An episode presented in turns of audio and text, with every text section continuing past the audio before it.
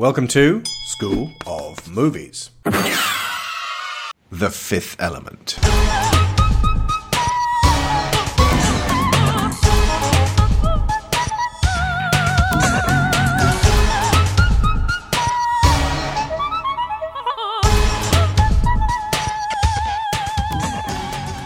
This episode was a commission from longtime patron Mark Lush. With us is Neil Taylor, the Kid Dog on YouTube, the longest of longtime friends of this show. Super green. Super green.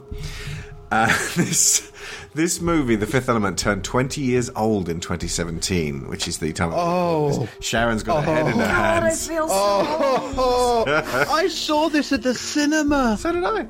And it was great. Oh. One of my films of that year. And still to me remains the pinnacle of Luc Besson's career as a visionary filmmaker intent on presenting and representing us with slender, fragile white girls who come up against adversity and prove more powerful than their oppressors. It was a story and a world that he began writing when he was a boy, inspired by comics like Valerian and Heavy Metal, and movies like Blade Runner and Heavy Metal. In fact, it's kind of the light flip side to Ridley Scott's dark cyberpunk noir classic, because in 200 years' time, according to this, like, you know, if you want to read into the, the, the world that we can see in The Fifth Element, war among humans will be all but eliminated. We live together on this earth as one intermingled people and casually chart the stars and interact with other alien species. It would be a utopian paradise if we weren't all still smoking and living in little box homes, oppressed periodically by sloppy, brutish police, harangued by petulant computer voices, and obsessed with annoying, shrill celebrities. We'd be fine if humans weren't so willfully crappy to the core. Which is kind of the theme of this movie. All that said, it is a deeply hopeful and inspiring vision of a world that moves in cycles, muddled and foolish, but real. A space age biblical parable with a bit of Indiana Jones and Die Hard thrown in to spice things up. It's also quite. It's really divisive. This is one of the films that Mark Kermode himself has, has, has said that, like, it splits the room down the middle. There's people who loathe this film, people who love this film. And uh, Mikey from uh, Movies with Mikey um, said that it was the one film that people just kept demanding and demanding he do. And uh, so I, I'm fairly certain that kind of qualifies as a cult following. Like uh, it has its appreciators. I think part of a cult following is that you have to feel like you got it when other people didn't. Yeah, it's got to be weird enough that it put quite a lot of people off when it Yeah. first came out. Spider-Man: Homecoming, for example, could never be a cult movie, even though it didn't do fantastically at the box office, and neither did Fifth Element. Through a glass darkly, however. Uh, sorry, through a scanner. Scanner, darkly. just it's just called a Scanner Darkly. Oh, is it? Okay, Yeah, sorry. you could make you could call that a cult film easily. To call the film a visual feast is an understatement and an insult to both visuals and feasts. It cost 90 million to make and it scored 263 million at the box office, which is small potatoes in context of modern blockbusters. But still did a ton better than this year's return to the space opera for Luc Besson, Valerian and the City of a Thousand Planets, which disappointed me greatly, cost twice as much, 180 million, and made only 225. So that's a lot lower of a multiplier. There's some production notes here which really kind of were, were, were quite arresting. I'm going to regurgitate a bit of um, uh, Wikipedia all over you guys because it's interesting and it will it will affect what we say about it. Also, Sharon and I just watched Wonder Woman again, and my God, that that's basically a film that tells the exact same story but just a million miles better. And my God, do women have more agency in it? Okay. So, as a teenager, Luc Besson envisioned the world in the Fifth Element in, in a, as an attempt to alleviate boredom. He began writing the script when he was 16, though it was not released in cinemas till he was 38. The original storyline was set in the year 2300. It was about a nobody named Zaltman Bleros. By the way, that was the name of the story, Zaltman Bleros, for years. He later renamed the guy Korben Dallas. Uh, who wins a trip to the Club Med Resort. You know, this is so written in the 80s. The Club Med Resort on the planet of Fhloston Paradise. Then he meets Leeloo, a sand girl who has the beauty of youth despite being over 2,000 years old. Besson continued to work on and modify the story for years. By the time his documentary film Atlantis was released in 1991, he had a 400 page script. So that's a film with a 400 page script. This is one of those, okay, dude, edit. Edit like crazy. Cut up, edit, boil it down, edit some more.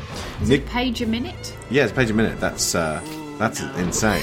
Nicolas Seydoux and Patrick Ledoux from Gaumont were the first people to, to take on the project in November 91 while looking for actors to the film. Besson met, met, met French comics creator Jean Giraud and Jean Claude Mézières to rec- and recruited them for the film's production design. Giraud and Mézières' comics were a major source of inspiration for Besson's futuristic New York City, so that would be like Mézières is the uh, creator of Valerian and Laureline, And and did he have something to do with Tintin as well? and Tintin, it would appear. Re- Mézières wrote, wrote his book The Circles of Power, which contains a character named uh, Satrax, who drives a flying taxicab through the congested air traffic of the vast metropolis in the planet Rubanis. Mézières showed images of the flying taxi to Besson. By the way, um, Blade Runner, as we established, was kind of inspired by these same comics, so it's like they, Besson went back to the source with this.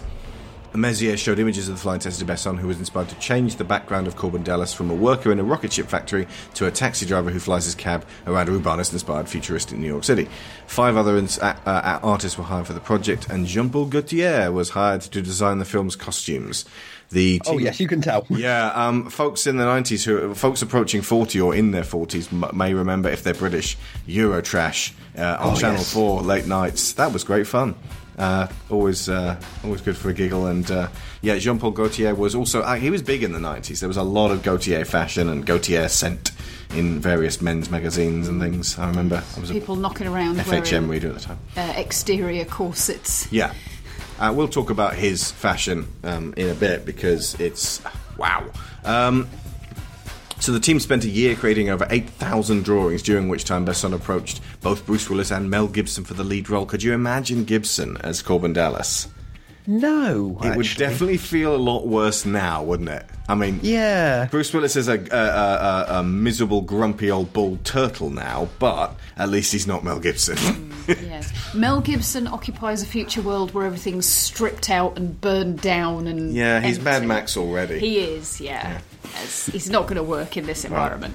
Nothing but respect for my Mad Max. He's not my Mad Max anymore. Not And my Mad Max either. uh, Willis, That's Charlize Theron. yeah, uh, Willis expressed interest, though he was reluctant to take on the role uh, uh, as the film was considered risky after his previous two films, Hudson Hawk and Billy Bathgate, had been received poorly. Okay, Billy Bathgate, yeah, it's not very good. I love Hudson Hawk. I know, but it didn't make him money, and it, it got him a lot of um, uh, criticism. And Bruce Willis hates criticism. yeah. Yeah, of any like kind. directors either. Yeah. Uh, Gibson eventually turned down the role. While the team impressed film companies with their designs, they struggled to find one willing to take on the film's budget at almost 100 million. In December 92, production of the film stopped without any prior warning and the team disbanded. Now, to put this in perspective, this is before Leon came out. That's the professional Americans. Uh, Besson went to direct the commercially successful Leon, which was released in September 94. While shooting and releasing Leon, he continued to work on the script for The Fifth Element, shortening it and reducing. See, at this time, Willis was kind of like he was floundering in the early mid 90s because he'd done Die Hard 1 and 2 and then he'd done, you know, Color of Light and Striking Distance and Billy Bathgate and Hudson Hawk. It wasn't really until Tarantino came back with um, him in Pulp Fiction that it was like, and then Die Hard 3 came out, that it was like suddenly Bruce Willis is back and in charge. So it's almost like they could probably have got him then a lot cheaper than they got him in, in 96. I know, I'm just flicking through sort of just where he was in his, his career. It's 94 for Pulp Fiction. Yeah, yeah. Um, but before that, Striking Distance, which is not good. Yeah. Loaded Weapon, uh, which is just cameo, but Death Becomes Her, which I quite liked, and The Yeah. Last Boy Scouts is in there. I, it, honestly, Bruce Willis doing comedy is sometimes really good if it's the right comedy. Mm. Black comedy specifically. I, I also especially, especially like that film because he is very self-effacing in that. He's like he's not an action guy. He's not sexy at all. He's you know pathetic and wormy and snivelly and and made to look and sound very unattractive. And, uh, and you know, frankly, so are um, Meryl Streep and uh, Goldie Hawn, who uh, both look beautiful and behave in the most ugly of fashions. Uh, Besson was at, in Barry Josephson's office when Willis called regarding a different film. Besson asked to speak to Willis just to say hello and told him that The Fifth Element was finally going ahead, explaining a decision to go with a less expensive actor. After a short silence, Willis stated, uh, You know, if I like the film, we can always come to an. That doesn't sound like Bruce Willis. If I like the film, oh, get out to the cars, we'll get together, have a few laughs. We can always come to an arrangement. He agreed to take the role after reading the script. Production of the film commenced in August 95. Besson travelled to various places for casting, including Paris, London, and Rome. Hired Gary Oldman, who'd starred in Leon, for the role of Zorg, describing Oldman as one of the top five actors in the world. At the time, I think that's accurate. Yeah, I, he is thoroughly unlikable in Leon, but Yeah. Immensely watchable. Uh, he's still great now, but uh, we've just had so many more like really fantastic actors Um, emerge in the past twenty years. If you want to see him doing his full I'm trying for an Oscar, his Churchill movie is bloody awesome. Oh, great. Okay. Uh, for the character of Leeloo, Besson chose Milla Jovovich from the 200 to 300 applicants he met in person. The divine language spoken in the film by Leeloo is a fictional language with only 400 words invented by Besson. Jovovich and Besson held conversations and wrote letters to each other in the language as practice. Besson was in a relationship with Maïwenn Le Besco, who played the role of the diva, although she didn't play her voice, she was basically the diva's body. Plava Laguna for six years when filming commenced. However, he left her for Jovovich during filming. Jovovich and Besson later married, but divorced in 1999. Yeah, because isn't she now married to Mr. uh, W.S. Anderson, who puts yeah. her on screen all the time. in those terrible Resident Evil films? Honestly, um, it feels like The Fifth Element was the film that got the Resident Evil crowd to say, yes, we like seeing Milla Jovovich kicking ass. We want to see it again and again and again and again and again and again. And that thus basically craft like that's that's defined her career, really. Mm. You know, yeah, the- those two things, yeah, I would say. it wasn't Joan of Arc, uh, the messenger. It was. It wasn't cuffs. Uh, it was um, the Fifth hey, Element. hey, leave cuffs alone. I'm not saying it's a bad film, but the that role did not define her career. Wishing to shoot the film in France, Besson could not find suitable facilities with a heavy heart. He filmed in London. It was primarily filmed at Pinewood Studios. Oh, with a heavy heart, we went to Pinewood Studios, one of Where the most filmed- prestigious studios in the freaking world. You know, where they filmed Alien Yeah. and Aliens Yeah. and Star Wars. and James Bond. Including the 007 stage. Construction sets began in October 95. The opera scene was filmed at the Royal Opera House. Filming with actors began in late January and was completed 21 weeks later. Willis finished filming on the 16th of May, while Oldman only commenced f- uh, filming the following week. The film's protagonist Korben and antagonist Zorg never actually share screen time. So literally, Willis, Willis was like, bye. And then Gary Oldman came in. And the only thing I learned from the crappy VFX uh, commentary, it's rubbish. If you want to just listen to some people who don't care that much, listen to the VFX commentary. And that made me sad because I love the effects in this film.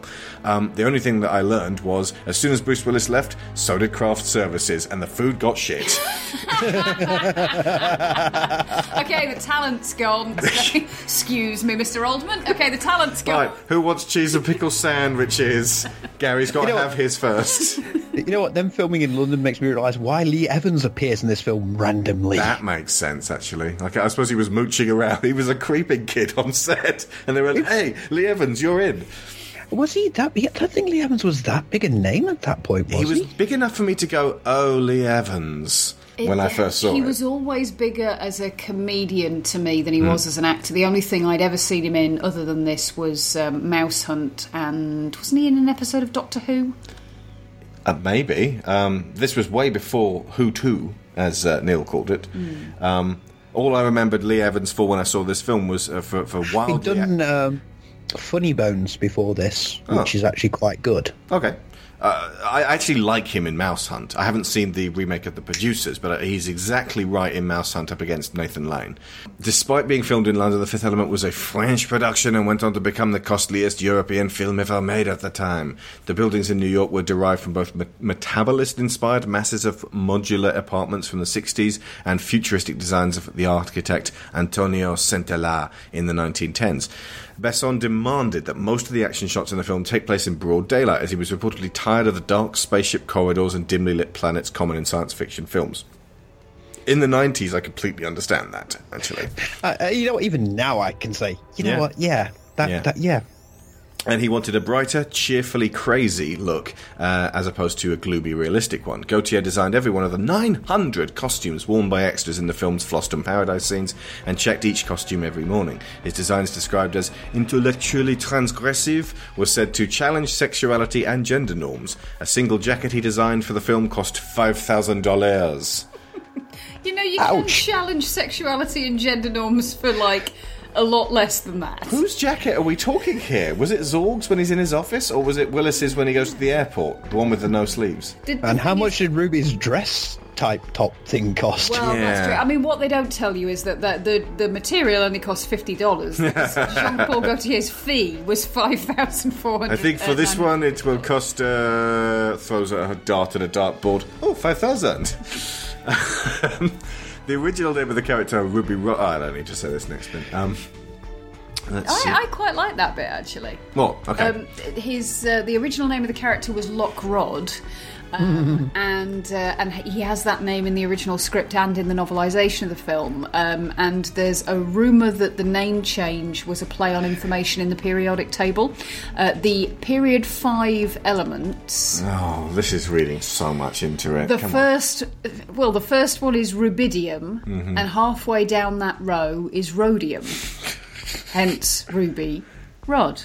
So, what's most likely is that uh, Luc Besson was in a room that just happened to have a periodic table, and he sort of went, right, two darts, for bump, for bump. Right, we'll call him Ruby Rod. Others have speculated his name as a play on his gender bending personality, having a feminine first name and a phallic surname. The term Ruby Rod also refers to the essential component of the first working laser design. Okay. And all the microphones look like ruby rods, as do the antennas on the phones. Oh, the, the Diva Dance opera performed used music from Gaetano Donizetti's Lucia di Lammermoor. It, and the particular part was uh, the Il Dolce Suono, which I actually listened to earlier today on uh, YouTube, and the diva does it better.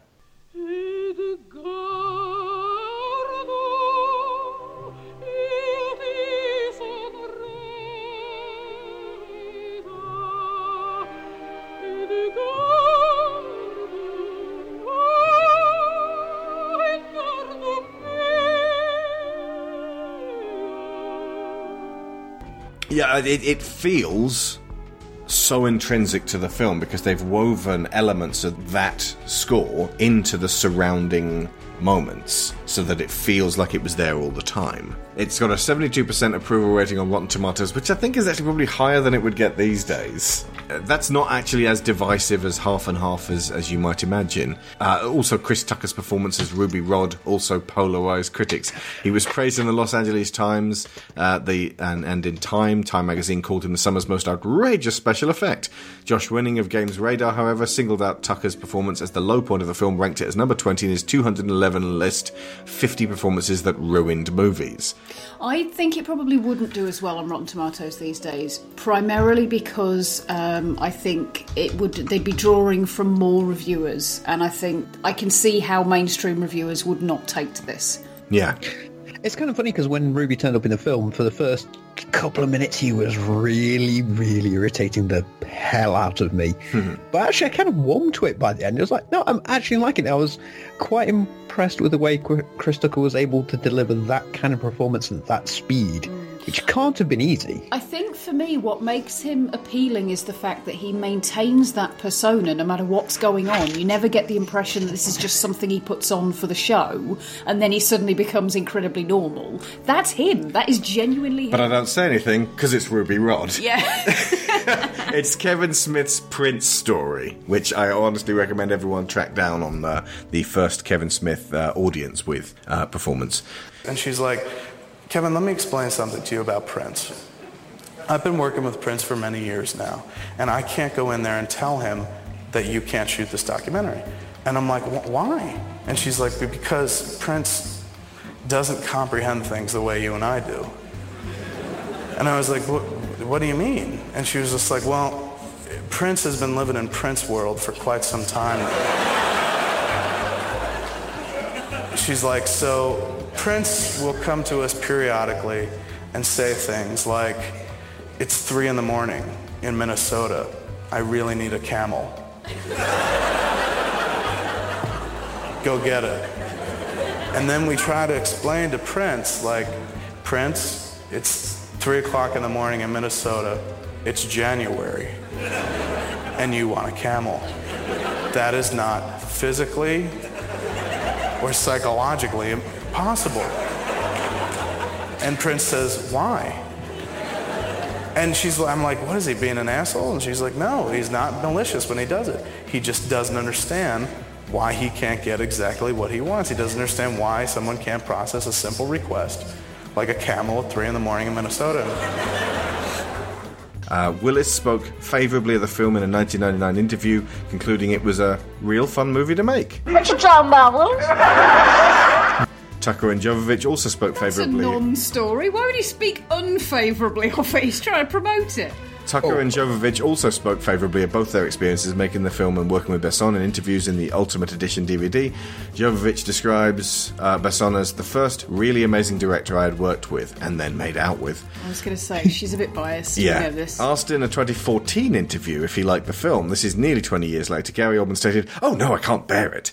He had explained in 2011, It was me singing for my supper because Luc had just come in and partly financed my film Nil by Mouth, which I've seen and is grueling, but um, if the fifth element helped him make that film, then all the better. Gary, Gary Oldman can be disturbingly honest about things sometimes. It would appear so. But yet manages not to come off like a complete and utter arse, say like Christopher Eccleston. Well, Yeah. indeed, yeah. He did. Um, he did spoil, however, um, Harry Potter for a lot of people. Oh, he did, didn't he? Yes, he did. Like, he what- was he was ticked off Yeah. about the fact that his character was not going to see it all the way through to the end, and he said so in an interview before Order of the Phoenix had actually come out. Yeah, and uh, yeah, yeah, people were uh, like, you know, as far as he's concerned, that was Nil by Mouth two, Nil by Mouth three, and Nil by Mouth four, The Revenge. And he was not party to those uh, last uh, three Potter films, so I, I he is briefly in the uh, eighth one, isn't he? Yeah, that's lovely. Uh, let's let's move on to the actual film itself. Um, we begin in 1914 when the N- Mondoshawan uh, turn up uh, while the professor is trying to um, work out what's on the pyramid. Now, a pyramid. Yeah, what's in the hieroglyphics and what that means.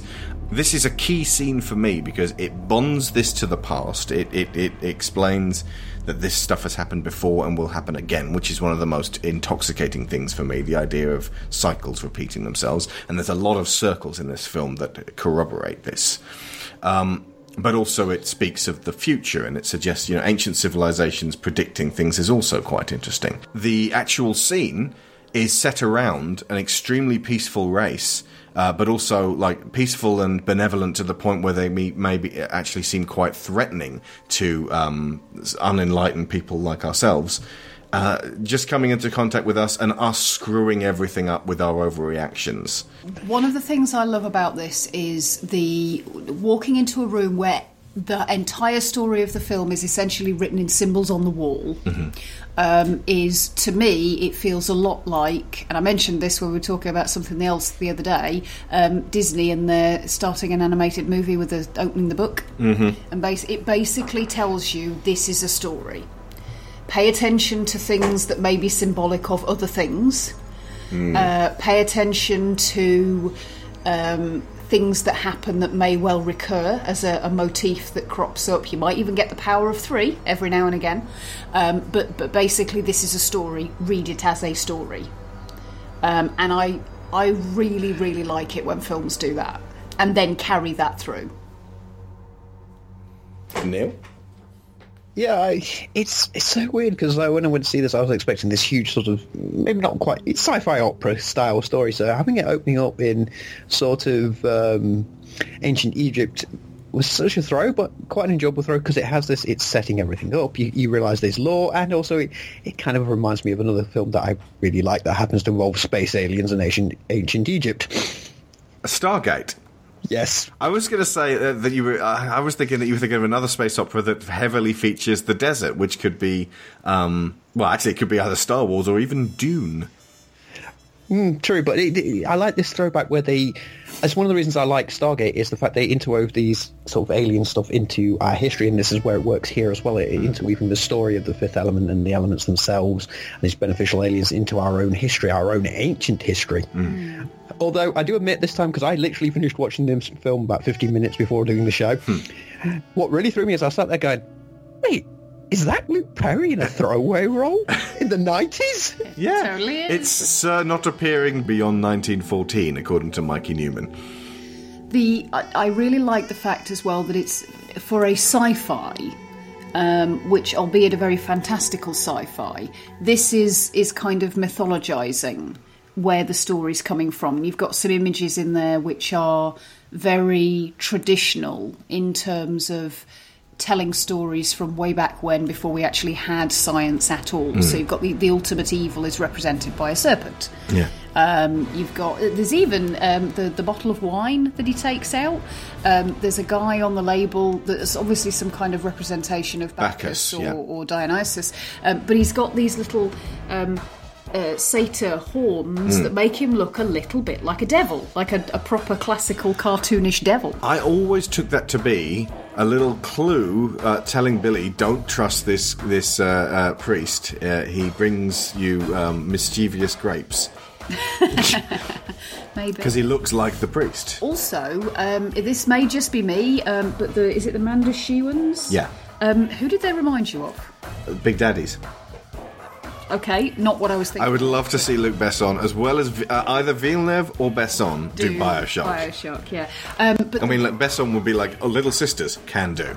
the way they move and the shape of their heads, in spite of the fact that they're basically in tin cans, the mystics from the Dark Crystal. Yes, Yes. totally. Yep. Skaven? Skeksis and Skeksis. Mystics. Yeah. The Skeksis are the, They're the bad- they're the bad ones. Yeah. Um, But the um, but yeah, the the mystics sort of and and uh, that thing about being so peaceful that it seems aggressive and Yeah. baffling. Yeah. Yeah, that fits with that as well. Um, I actually said to uh, uh, Lyra that um, Leeloo probably sees Korben like we would a dog. Like you know, she, she's this endless being of you know wisdom, and she does have her own fragility, and a dog can protect us from danger. I love dogs. I killed my dog. Sorry, continue.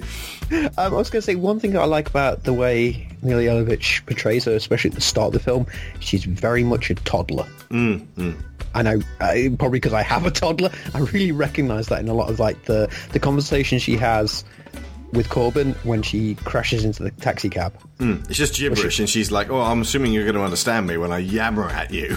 Yes, Indeed. Oh, one other um, thing about the, the beginning part, Lyra specifically wanted me to mention this. She was incensed that the uh, the ship it cuts to after the intro sequence looks so much like a star destroyer. She was like, "They pinched star destroyers," and I was like, "Look, it was the '90s. It was about to be the early Everybody 2000s." steals from Star Wars. I was gonna no, I was actually gonna say if someone was gonna do Star Wars right, it wasn't gonna be George Lucas at the time. Fair point. But um, uh, no, the like uh, actually what you, you said about the the yammering, Neil.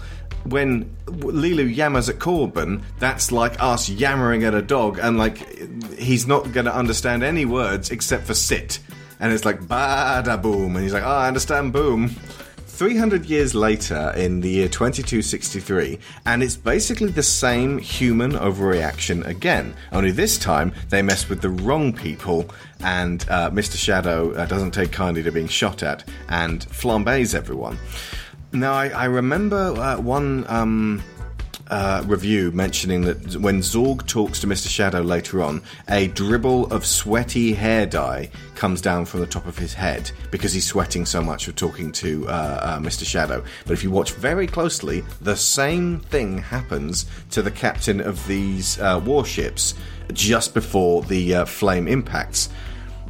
Uh, Neil, I actually think you're uniquely positioned to be able to interpret what black goo coming out of someone's head might actually be. okay, you've just thrown me. I was not expecting that. Like, out of someone's head. What's the black goo? It's like Prometheus. Oh, t- No, um, no. Uh, the actual. Uh, Alien DNA. okay, I- I'll, I'll say two words, and you'll go, "Oh." Okay, two words. Papa Shango. okay, folks. In the WWF in the 90s, there was this voodoo guy called Papa Shango, and he was having a feud with the Ultimate Warrior. And one time, the Ultimate Warrior was having an interview, and then black goo started coming out of the top of his head. And he was like, What is this black goo? Because Papa Shango had put a curse on him. Oh my god, I never. True story. And I think, I, I could be wrong, but I think Luc Besson went, Oh, that's brilliant. I'm having that. Um. And then he nicked it for his movie, but didn't really make it clear that he was doing or what he was doing. Oh, oh, it works with the whole Mr. Shadow thing as well. So yeah, uh, I've always interpreted that as it's residual evil seeping out of uh, Zorg simply through contact with Mr. Shadow. That's pretty much what it says here. Um, it's also Oh, you looked up. Cool. suggested that um, it's the the way it appears simulates a condition called hematid- hematidrosis, in which subjects under extreme stress or duress have been known to sweat blood. All right, yeah, so they, they were both under extreme stress and duress. But, the, the point is that Mr. Shadow's the one causing that. Yeah, basically the idea that the human body contains an awful lot of impurities and his evil presence draws all of those to the surface and causes them to seep out through the head. I would also like to point out that the President Tiny Lister, uh, he's a, a black president and nobody bats an eye. Like, it is never mentioned at any point. And Evidently, he has been released from prison or resurrected after Hulk Hogan defeated. No, I was going to say after Hulk Hogan defeated him in uh, No Holds Barred. Oh shit, there's so many WWF references in Yes, this. you started it, mate. Um, that's, the, that's the other thing I can remember Tiny Lister being in is no is Zeus from No Holds Barred. But But he was also the guy on one of the ferries in The Dark Knight uh, who, Yes, he's the guy says, no, we're not going to blow the other guys up. I don't want an incident. But then why would they? In that particular era, there was nothing particular. This What, uh, as in, in 2263? Or in Dark Knight?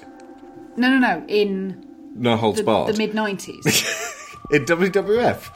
Things were an awful lot more positive, is what I'm suggesting. The idea that in 200 years we might have reached the black president stage would have been like, well, yeah, you would expect so. But that's good. That's that's one of its more progressive um, points. I'm going to jump forwards because I need to get it said now, um, uh, just so that we can challenge it maybe along the way. Because some of this actually does hold water. It's um, criticisms leveled at the film. An article by Brian Ott and Eric Aoki in the feminist journal Women's Studies and Communication considered gender to be one of the film's main themes. The author accused the film of erasing women from the introductory scenes, noting that Leeloo's reconstruction marked only the second appearance of a female in the film's first 20 minutes. The other is an androgynous, mostly speechless presidential aide. When females appear in the film, they do so as passive objects, such as the sexualized flight and flight attendants and McDonald's attendants, uh, or stripped of their femininity, such as the butch Major Iceborg. Uh, Stefan Brandt of the book Subverting Masculinity also said that the film echoes stereotypical beliefs about gender of all females in the film, including Leeloo, who he thought only left her passive role in the film during her fight with the Mangalores. With the exception of Tiny Lister's portrayal of the president, all males in the film were considered to be as unmanly as possible in various ways, such as Ruby Rod's effeminacy, Vito Cornelius's clumsy form of speech, and General Munro's stupidity. Their purpose was to make Korben's masculinity appear godlike by comparison. That does kind of make sense. Hmm. Yeah?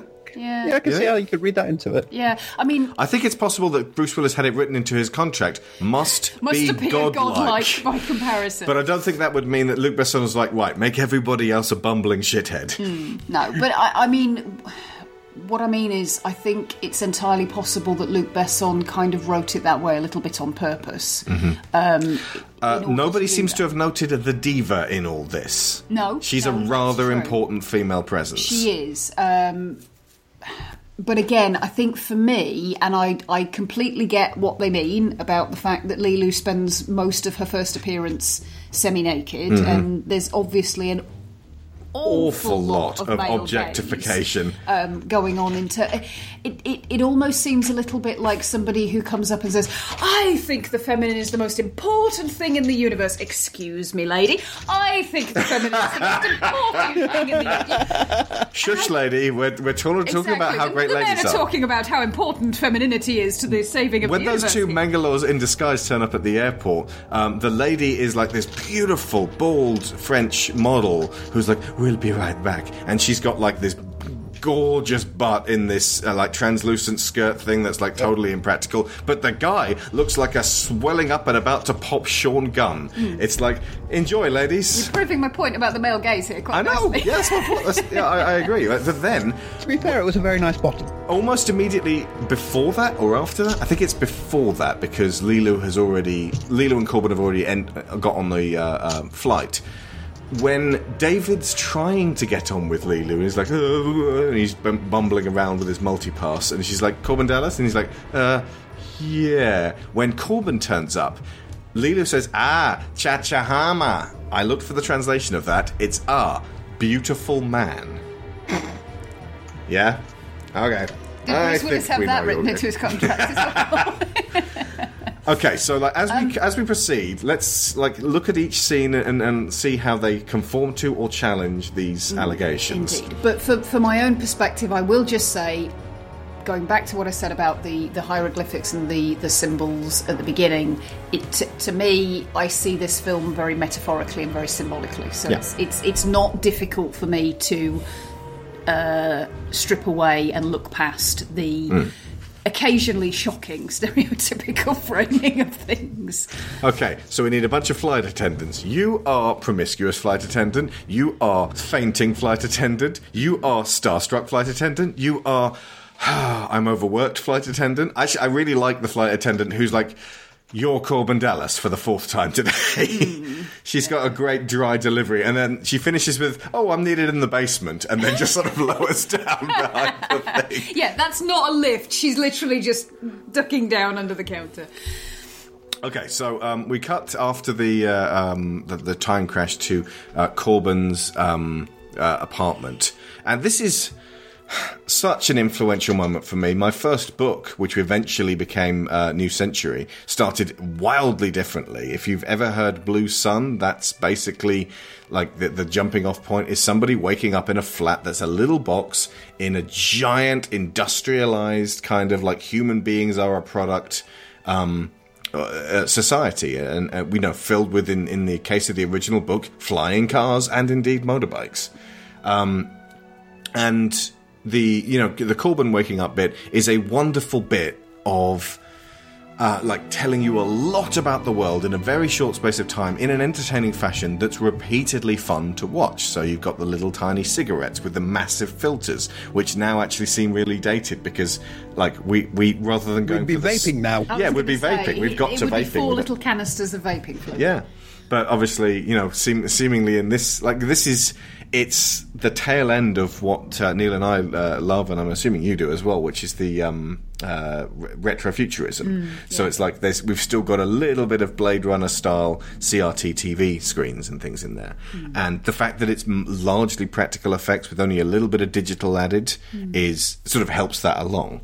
I So- really, really like the depiction of the the, the, the future here because it's a very much a mix of sort of the Blade Runner style, Yeah. But uh, the apartments very much remind me of the Mega Blocks from Judge Dredd. Yeah, I figured you'd, you'd, you'd like it in that regard. The other uh, sort of little bit of ah, like they do that is the the um, canisters that they send the post through. Albeit Yeah. that the post is now on clear cellophane, Hmm. but no, they'd send him an email. You're a winner. Uh, that's the thing. Um, the join, we are just about to hit it in terms of movie chronology, is the internet. When the internet really hit, and it had to hit after the millennium. It had to hit after the millennium bug because everyone was like, hold on, guys, don't attach anything important. Wait for this millennium bug. Oh, there isn't a millennium bug. Okay, right, let's launch the as internet. That's fine, we'll carry on. Off off and then from that point onwards, it was all about the internet. And um, movies wonder, changed actually, and of- sci-fi changed. Yeah, and I, I think that's one of the things that contributed to the Matrix being so huge. The fact that it was it was the first sort of major post-internet sci-fi. Really though? The first Matrix, I mean, it's it uses a really, really basic ass version of the internet for them to Well, yeah, they have communicate dial-up within the. Matrix. Yeah, yeah, but compare that to something like um, Johnny maybe Mnemonic. I was actually going to say something like uh, Lawnmower Man, Yeah, or where the, or The net. The net, exactly. Like basically, all Oh. the, the slew of '90s movies which involved computers that all just make you think that's not how computers work, hmm. and they all seem shocking by today's standards. Yeah, but that's why I said first big Hmm. internet sci-fi. Hmm. The Matrix doesn't date quite so badly because it actually almost makes sense that the Matrix would keep people in that pre-millennial phase hmm, Yeah. Before we became joined together so that we could really talk about Well, it. Well, if you think about it, we are now in the next iteration of the Matrix where they say to people, We're going to let you know that the Matrix is there. Here's these little devices Hmm. that you can keep with you all the time. You can jump in and out of the Matrix whenever you feel like it. Apparently, Rick and Morty has has revealed that that the whole uh, world is just a simulation, so nothing matters. Oh, shit, don't tell them that. Yeah, it's fine. Okay, so um, Careful of them Rick and Morty fans, they're crazy. Oh, so we see. yeah, they they like their um, Szechuan Mulan sauce. Obviously, not all Rick and Morty fans. Some of my best friends are Rick and Morty fans, but you know which fans I'm talking about. Which contingent? Which bunch of shitheads ruin it for everyone? So, um, the give me the cash hat guy. That tells you everything you need to know about Korben before he sets foot True, outside his front true. door. Yeah. Basically, you've got the fact that he He's is totally calm when Yep. somebody presents him with a gun. Yep. He is used to this. It happens all the damn time. Very well acquainted with The- firearms. Yeah, the rack of weapons that comes down suggests that he's This happens all the time. neighbours constantly. Which means that this literally happens all the time. Absolutely, um, and it also tells you that we we know there are authorities in this world, but they are of little use to people Hmm. who live in this environment. And yet, his apartment is fitted with yellow circles and a little speaker so we can talk to people at the door. Watch that speaker carefully. When you're not talking into it, it's grey. When you are talking into it, it's orange. But I think all they did is just swap out the grey speaker for the orange speaker. It's a really great little subtle effect that costs almost nothing. It costs a lick of paint on a duplicate item. But that speaker is used to speak to cops. Specifically, cops, only cops. Cops are literally ready to arrest anyone in their own home, which means no one can feel safe. And this is something we encountered when we uh, went through customs in America. And every time we went into a Disneyland theme park, the theatrics of security designed to make everyone feel safe conversely make everyone feel nervous. I know it's a little bit later on in the film, but when the police actually do turn up and they use that weird little door scanner thing, mm, the Yeah. total invasion of privacy, privacy you, you makes you wonder what's going on in the world where something like that's okay now. You know, they can look into your apartment and see you without actually a warrant or anything. So that's quite sets up quite The some interesting price thoughts. of peace. That may be it, Technically, basically. technically speaking, in a lot of cases, they can do that if it's for terror investigation purposes. Yeah. I mean, obviously, not use a little technological device to look through your front door because that doesn't exist. But So this world swung heavily both in the direction of conservatism and security and in the direction of liberalism and hedonism. uh, I think And you would consumerism. that's libertarianism. Oh, Jesus. Is that having your cake and taking someone else's and eating it and No, then no, wearing no. a special that's, hat? That's having a cake that someone takes away from you, steps on, and then gives you it back and says you're free to eat it. Brilliant. okay, so the um, usually we tend to talk about the the, the form and function of uh, costumes or props or things, uh, and in this case we can't because they are made neither with form nor function in mind. This is.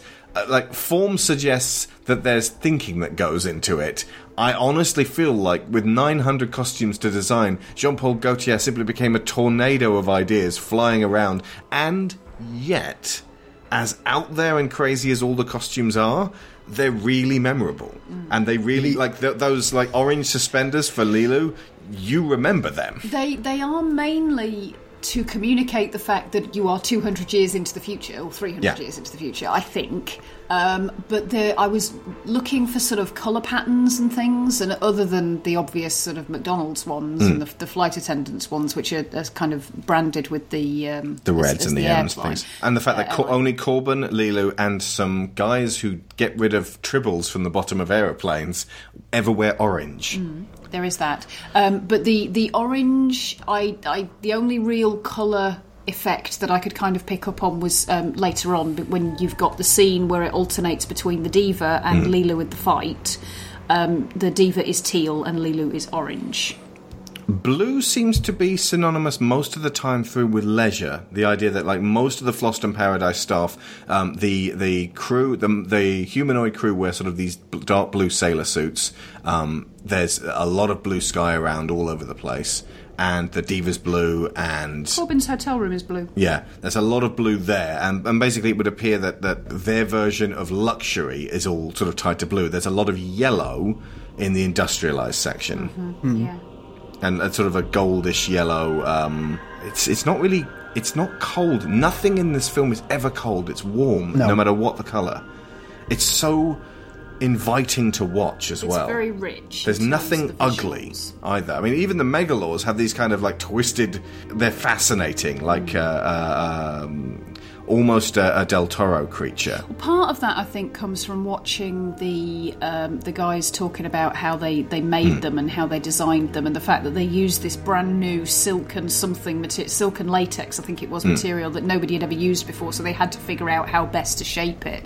Um, but it, they loved the fact that it was all sort of this translucent material that looked really flesh-like and was incredibly soft to touch, um, which immediately makes them fascinating.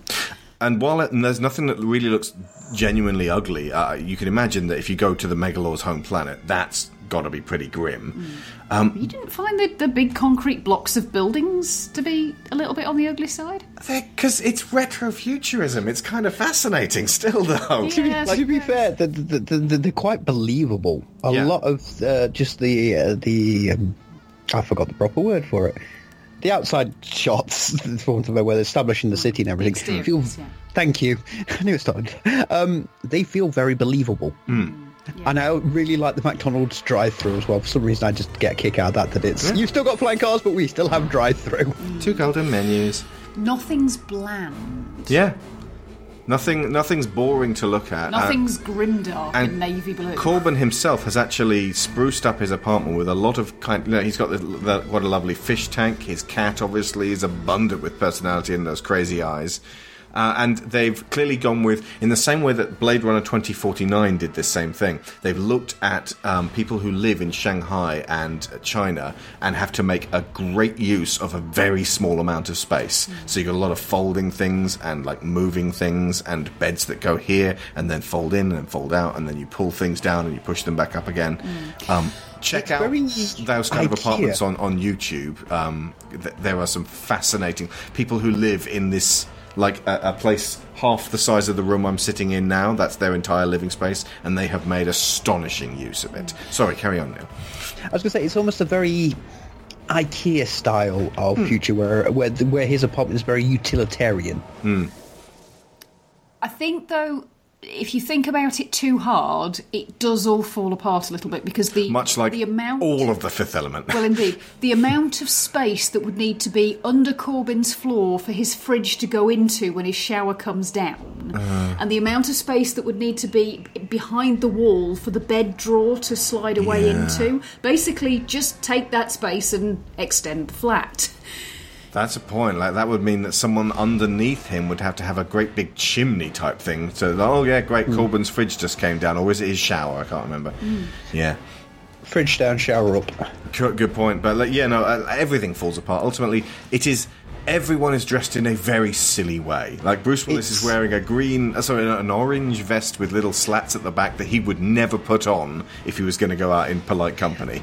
The, the, the easiest way I can sum it up, and I don't, it might sound harsher than I actually mean it is. It's very much style over substance. Yeah, yeah. Style over substance, pretty much. Like, here's the thing: it on the surface, it's a deeply shallow movie, and uh, Besson himself said he didn't want it to be about themes in general, uh, but it's masking with all of this glitz and glamour the most important thing ever. That's at the core of it, and like we, like I said, we've just seen Wonder Woman again, and it's basically the same thing. Like humans, like we'll get to that when we get to it, but it's uh, the the fact that it has that under the surface and that it is unflinching when it confronts you with it elevates this movie from just fluff, which it could have been. And Valerian, side note, does not have that. It does not have that deep sense of this is about something. And that's a shame because I really wanted Valerian to be sort of like coming back to, to this kind of um, story. and it's it, it is generally just style over substance and a load of great ideas spattered at a wall. Okay, so we also can talk here about the consistently reference quality image. Since this was first released, it was always a fantastic looking DVD. Uh, it was apparently when it was first released on Blu ray, it was always great on video, but when it was released on Blu ray, the first version of it disappointed fans because they'd said it's always been looked fantastic on uh, a DVD. So Columbia went away and, in a relatively unprecedented situation, made a second pressing of it and allowed you to mail in your old disc if you weren't satisfied with it. And the the second version, which came out in I believe 2007 or was it 2011, uh, was uh, much much better. And since then, in America, there's been a mastered in 4K version, which is what they do on Blu-ray sometimes, where they take in a, uh, uh, a 4K print and sort of like reduce it from to like 2000, and then just reduce it a little bit more, and then fit it onto the DVD. So it's just it's just a really clear picture. They did it with Ghostbusters and the And the Ghostbusters one is well worth looking for. It's gorgeous. It, it's the one that's in the, the double pack, not the single. Yeah, I don't, Uh, I don't know if that's changed. It will say mastered in 4K on the box on somewhere on the blurb. If it doesn't say it, it probably isn't. Uh, and then uh, they uh, released a 4K, like a proper UHD version, this year at the 20th anniversary of it. Um, and that, by all accounts, leaves even the Blu-rays in the dirt. It is a must-have. If There's, you're um, American, I was about to say yes, because one of the challenges when Alex asked me to do this was I don't actually own a copy of this film. yeah, I ended up, by luck, going into a charity shop and finding the DVD. You lu- lucky sod, because here's the thing, folks. If you're in England and you want the fifth element, you're in Neil's shoes, because they have cancelled production of the Blu ray in the UK. You can't buy it on Amazon from Amazon. You can buy it from Amazon sellers. You can't buy it in HMV. It's, it's available on eBay and it'll be marked up.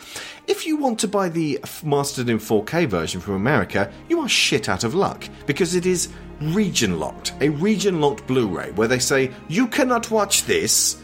You are not allowed to watch it if you don't live in America. The 4K UHD version is region locked. This means Americans get to watch this gorgeous, wonderful film, and there is no notification that it will ever be released in the UK. Does that mean they've never released it in France on Blu-ray? Maybe, maybe not. It would be called Ré Bleu if it was. But I can check that out for you. But, uh, like, you know, the, the French will already probably. It's most likely that the French will have a swanky version. I'm just wondering if the reason that we can't get the American version is because they want us to buy the European version. No, that's not how region locking works. Okay. Region locking is like, no, it is distributed by a different person in this country, and you cannot have it. Um, Region locking stems from back in the day where they wanted staggered releases. It's really outdated and weird. It is, yeah. It's horrendous, especially for Blu ray, because no one owns a Blu ray player that they buy Blu rays for regularly that doesn't really love film. And if you really love film, that's the sort of person who really should genuinely be able to buy something, pay a premium for it f- and- and overseas, and that they get it overseas. And like, basically, if you have no intention of releasing it in in Europe, don't region lock it. What the fuck? Even best thing is, uh, where's my first go to? Oh, okay, I can't buy it DVD. I can't buy the Blu-ray. I'll go to iTunes. Nope. Not available. Digitally. They have Digi- if they have effectively banned the Fifth Element in England. And I, right now, folks, I can guarantee that some people on their iPods are jumping on eBay to check to see if they can get the Blu-ray. Because god damn it, it's it's precious, and uh, that this is sad because uh, when Blade Runner 2049 came out, Blade Runner came out on, you know, because it's already had a, a, a wonderful, masterful um, final version on Blu-ray, which is readily available. It's also been uh, re-released in uh, in 4K, so you can get that version as well, and then another version with 4K with all the different editions of it, which is even better. It's not available on Amazon Prime, but you can get Ultraviolet. Well, thank God. Oh, thank good God, you can get Ultraviolet. Oh, piece of shit. Walk away. Yeah. Um. So uh, yeah, I'll, I'll just point that out. It's reference quality. It's one of the finest Blu-rays and, from the sounds of it, finest 4K discs ever released, and you can't have it. Sorry. To, say how good this is, I know a couple of journalists uh, who use the fifth element of, of Blu-ray and that to test televisions out Yeah. for its color levels. That's how good it is. It makes sense. You need something that you can check regularly, and and uh, you know it's it's got like the oranges are really orange, the blues are really blue. You know that's that's the kind of film you want. And there's a certain quality you get with film grain. Again, this is pre-digital. So, folks, if you're looking for a Fifth Element on Blu-ray, you want to look for one which has got a PG on the uh, front. It's uh, on the uh, bottom le- left-hand corner, as with all uh, UK releases. If you get anything which doesn't have a PG on it, it's probably from a different region. It'll probably be region locked. You'll be shit out of luck. But the version that I have has Leeloo on the front with her hands up um, just before she's about to jump, and Korben also pointing a gun. That's the version you want, which was the re released edition. You don't want the earlier non re released edition. And that you can get, Neil, if you want to find that, uh, and snap it up quick before it becomes impossible to find altogether, for £10 delivered on eBay right now.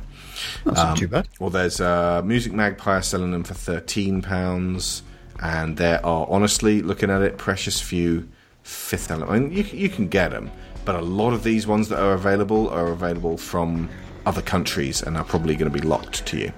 I was honestly genuinely surprised that something like this was not available digitally. Really, because when you think about it, it's can't cost them that much, surely.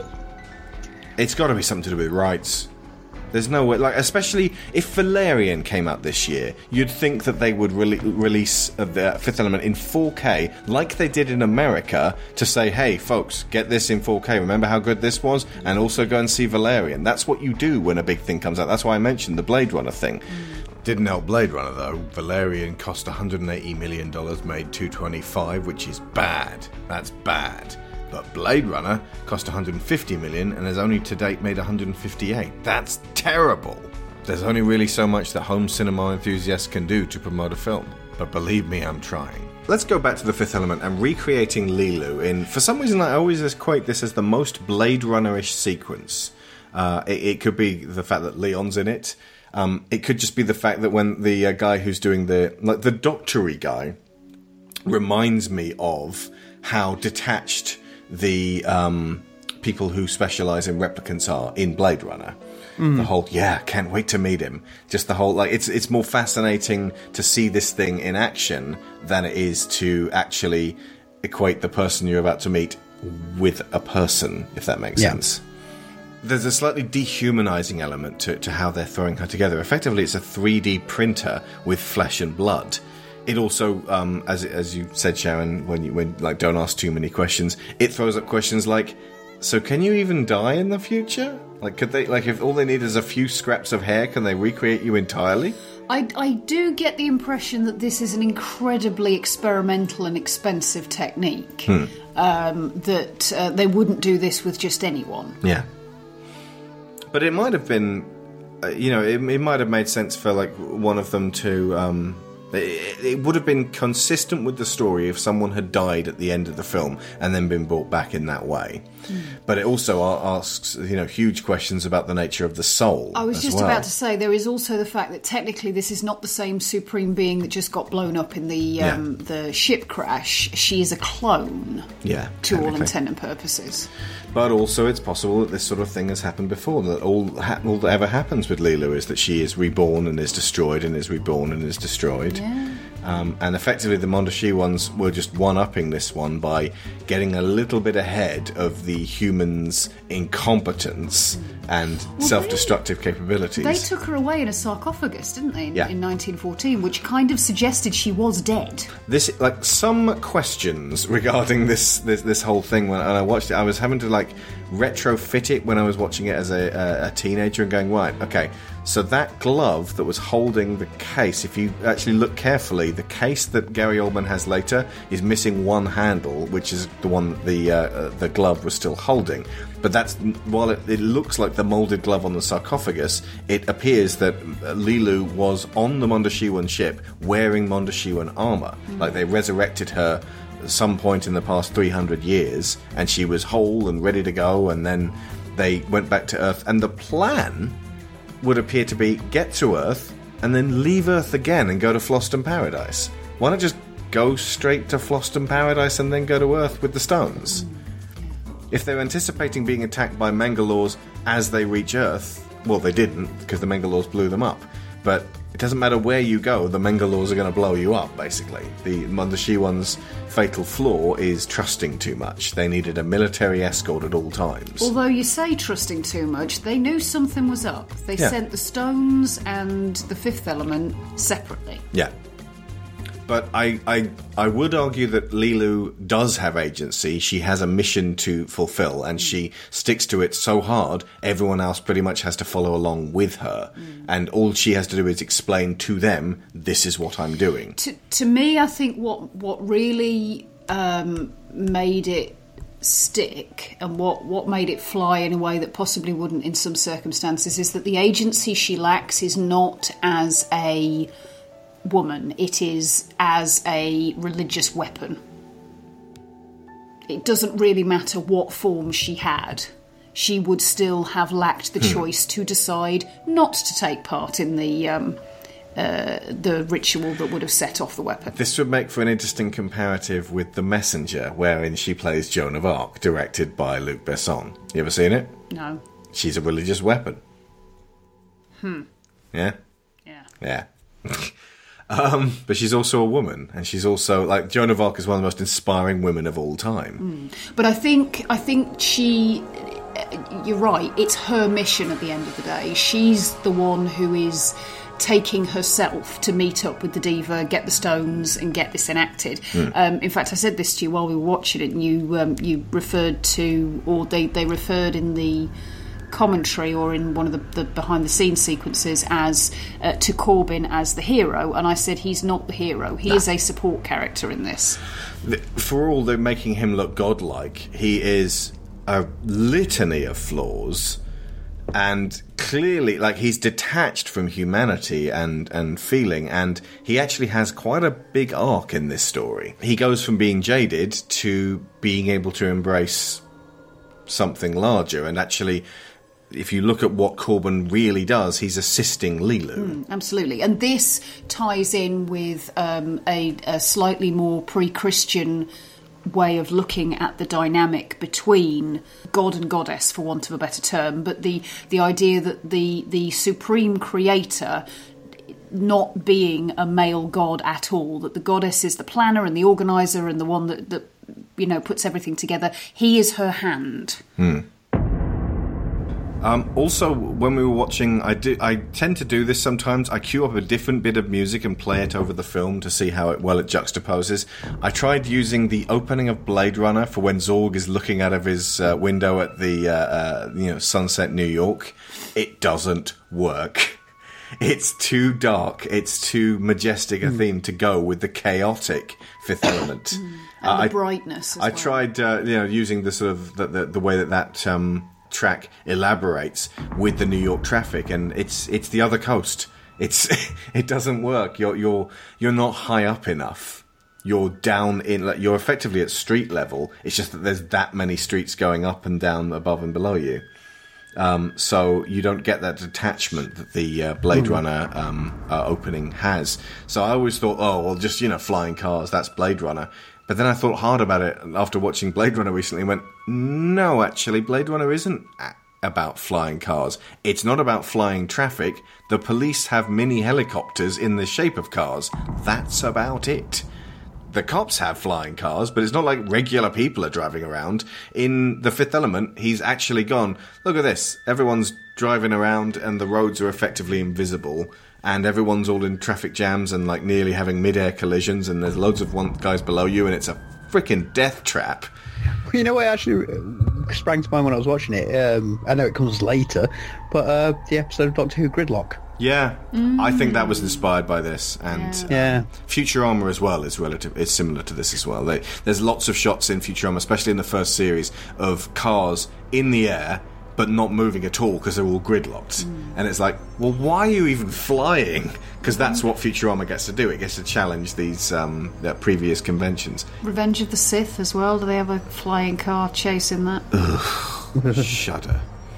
Would Yes, you like these do. death sticks? it's it's a it's a stupid clown circus of um, that. As I said when we were talking about Blade Runner, Coruscant doesn't tell us anything about ourselves. It doesn't. It barely tells you anything about Yeah. Coruscant, to be Yeah. fair.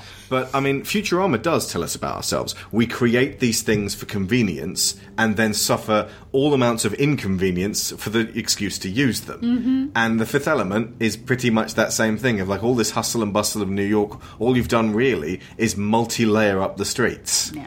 Or as you say, multi-buggered it. multi-buggered the whole of New York City. But at the same time, it's a New York I'd really like to live in. It seems so vibrant, and it seems like you could really go and get a. No, you don't want to. No, I'm thinking. No. not no. only for a, only for a year until it, ma- but leave before it makes me hard. Mm. And then I'd live in New Los Angeles for a year, but leave before it makes you You soft. mean leave before you get executed by Ryan Gosling. And then I'd live in Neo Tokyo for a year, but leave before Akira blows it up again. you know what we're, we're learning about these retro future stuffs? They're not safe places to live. they aren't. No, no. Find yourself a nice little bungalow in the country. It's the only way to be sure. I watched Tron Legacy earlier today, the, the movie, for the first time since I saw it the only other time before. And it is a fantastic soundtrack with a movie attached.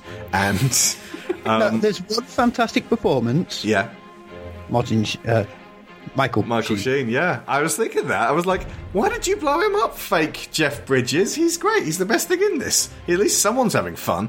But at the end, um, white boy, I can't remember his name, uh, Yep. takes uh, uh, Olivia Wilde um, out in the real world to, and drives her through trees. And the look on her face is just rapturous. And I thought, well, that's really nice.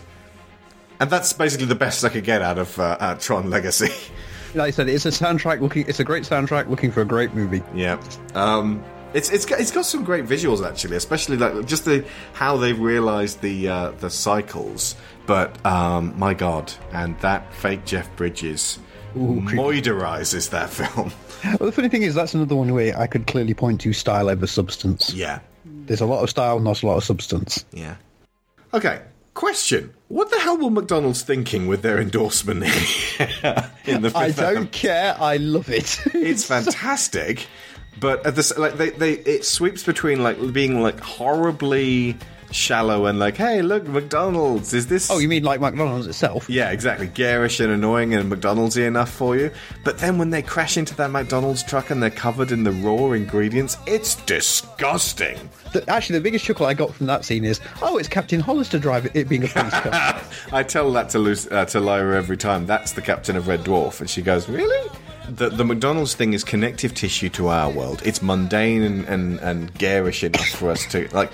It doesn't feel the same as those um, product placements in a Michael Bay film or in uh, James Bond. It states plainly that in 200 years from now, McDonald's will still be going. And I thought, yeah, you know what? If the human race is still around, probably yeah. That that kind of makes it's sense. it's it's some of the key choices they make in stuff that they show you that makes it feel real and believable. But you look at the taxi cab, it's what you think of when you think of an American or a New York taxi cab. Yeah. It's that yellow with that checkerboard uh, across the the middle. The the police cars, that shade of blue that you associate with police American police cars in New York. It's McDonald's. It's it's everything you know about McDonald's. It's just that big, you know, the the golden arches on the red background. You you instantly. It doesn't date. The, the kind of images that don't date, and that was a very clever choice. yeah. because people still recognise them. And actually, it's an extension of what you said to me about um, Planet Fhloston. Hmm. Because I was like, oh, look, that behind her, that's Earth. And you pointed out that, in fact, it's not Earth, it's the planet Fhloston. It's just that it symbolic. really, really, really looks like Earth. Yeah. That's because super, super rich people fly all the way across to planet Fhloston to basically do a cruise that they could have done around the uh, um, Pacific Ocean. Although one assumes that, I don't know, Hawaii maybe doesn't exist anymore. Yeah. Once they built that bridge to it, it just got too touristy. Absolutely. Uh, Neil, I don't. I'm going to bet money you've seen this movie, Heavy Metal.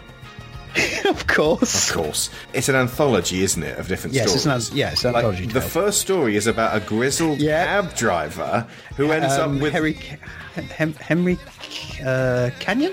Yeah, yes, no, I can't remember, but, but yeah, um, but that, but he's a grizzled cab driver. He ends up with a panicking woman with gingery red hair, wearing all white, in the back of his cab, telling him to drive really, really fast, and she's desperate for to, for help. And then she ends up falling into a swoon, and he carries her up to his apartment. And like when he gets into his apartment, which looks like this. Um, like you know, a- ancient looking retro futurism, like cables and uh, uh, uh, uh, bits of old machinery everywhere piled up. He, it's very much a noir, so he's like talking about her as a femme fatale, and she, of course, turns out to be a femme fatale, and it's kind of uh, gruey. What happens? It's a, with- it doesn't have a happy ending. yeah, no, she's treacherous, like all women in noir films. Um, but Like all your kind. ye are false. But that is straight out of heavy metal when Korben turns up with uh, his. She's not my bride, she's my fair in uh, Cornelius's um, apartment. Um, and actually, I, I recall um, like some of the French artists tried to sue Luc Besson for seven hundred thousand euros uh, for taking their ideas from various previous works. There is a fair few bits in this that reminds me of heavy metal. Yeah. The, the taxi cab at Korben Yeah. is very reminiscent of that opening one from um, from heavy metal itself. Hmm. and um, that, that that does bear weight. However, uh, I believe the judge threw some of these claims out of court because uh, it was revealed that, hang on, Luc Besson hired you, and then you're complaining that his work is too similar to your work. That does seem a bit dumb. It's a factor. Uh, I don't know exactly how they settled it, but Luc Besson made Valerian recently, so it can't have been that uh, Which didn't that borrow like the Mass Effect typeface or something? It's uh, Valerian borrows the Mass Effect Shepherd armor. Both Val- both Valerian and Laureline wear Shepherd armor. They are basically the two shepherds. So yeah, if you're a Mass Effect fan, there's that. There's also, and I'll say this about Valerian, and Bob Chipman said it as well, an awe-inspiring, wonderful beginning that gives all kinds of hope about humanity. It's basically the uh, International Space Station over the course of centuries, growing and growing and growing, and it is a wonderful sequence. And you know, we come into contact with more aliens as we go, and it's like a prequel to The Fifth Element. And it's like this makes total sense, and it is a future I want to be part of. Can we please explore this world? No, we're going to do a whole bunch of batshit mental nonsense dear. instead.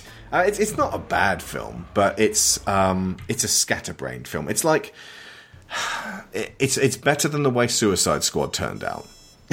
Just in terms of like you know a scattershot film. You, you mean that film that's pretty much carried by Margot Robbie and um, Will Smith? Yeah, that's the one. Um, but in uh, this uh, film, The Fifth Element, the focus on Leeloo, I think, was best defined when she goes, "No, Danko," and like takes off her T-shirt and puts on a new shirt while Cornelius and David are talking, and they turn around and they're very nervous and they're looking away, and she's in the background. Blurry and out of focus, and definitely her nipples are out, but it's not leering at her in the way that a Michael Bay film would. No, it's very much a oh sh- oh she's it's almost British comedy. It's like oh she's changing her top, turn around. Matron. Can't possibly look at that. But I- yeah, Ian Holmes sells that perfectly as well. You never feel like Ian Holmes a leery, disgusting part- pervert. No, part of that is because they're monks or, Yeah. you know, uh, priests of some. I bring you to the name of the rose, which is full Yeah, of leery, disgusting perverts, yes, I know. Um, but and a uh, great film too, But I, I think directed by a Frenchman, what, what emphasises that Jean-Jacques Annaud. um, is is partly the way because obviously Korben's the one who's doing the most adoration of her, Mm-hmm. um, but the the way and again this ties in with the way that first scene is is presented. You get all those little tidbits about his life. The fact that you have Or if you're American, um, tidbits. uh, this idea of him being so incredibly lonely and him having this what sounds relatively recent wife-shaped gap in his life Yeah. um, which makes his reactions to her seem relatively authentic and at the very least sympathetic rather than just pathetic And also the people that he's closest to, Finger and his mother, you never see them. Uh, he only ever talks to them on the phone, and they're horrible to him. yeah indeed That's his friends. Yeah, and the uh, they underline this um, th- this tone of how Leeloo ought to be viewed um, with the um, "Never Without My Permission" Yeah, scene. yes. I mean, it, I, and again, I'm not saying for even a second that they're saying um, that, that this is an amazingly fantastic way to present women because Mm. ultimately she is very idolized and she's put on a pedestal and the way she is treated and the way she's looked at is very very different from the way the flight attendants are treated and looked at they are Mm. Supreme literally being. there for ruby to turn on for effect. Yes. Uh, yeah, it, we're, we're not saying the Fifth Element is above reproach. As we said, Wonder Woman does it a hell of a lot better. Yes. Hell of a A bastion of feminist art here Yeah. or anything. I do wonder what the Fifth Element directed by Patty Jenkins would be like. Oh, now so do I. Or, oh, the Fifth Element directed by Rachel Talalay. hey! Ah, let me Given tell you how about things are going with um, Thor Ragnarok, um, I can't pronounce the director's name, but he sounds like he could have fun with this kind of material. Uh, Yeah, Taika Taika, Waititi. Honestly, the, that's what Thor Ragnarok reminds me of most. Looking at the uh, design, that bright and colourful space opera, like Thor should maybe have been that from the beginning. yes, this looks like it's probably going to be the best of the lot. Yeah, more on that coming soon. Actually, like, watching Wonder Woman, it just made the uh, showdown in the New Mexico town seems so small. That you know, even though Thor is growing as a character, it's a wonderful scene. It just seems like let's turn up. We don't even have to get into costume. I'll just wear a shirt at this point. But it's Uh, to be- it's very personal, and it's Yeah. that's part of That doesn't make strength. Thor a bad film. It No, just no. makes Wonder Woman seem epic by comparison. Yeah, but Wonder was- Woman is much more epic in comparison. It is, and and that's one of the things. To be fair, that uh, some people picked up on that they didn't like about Wonder Woman was the fact that they still had this big epic uh, villain battle at the end. Hmm.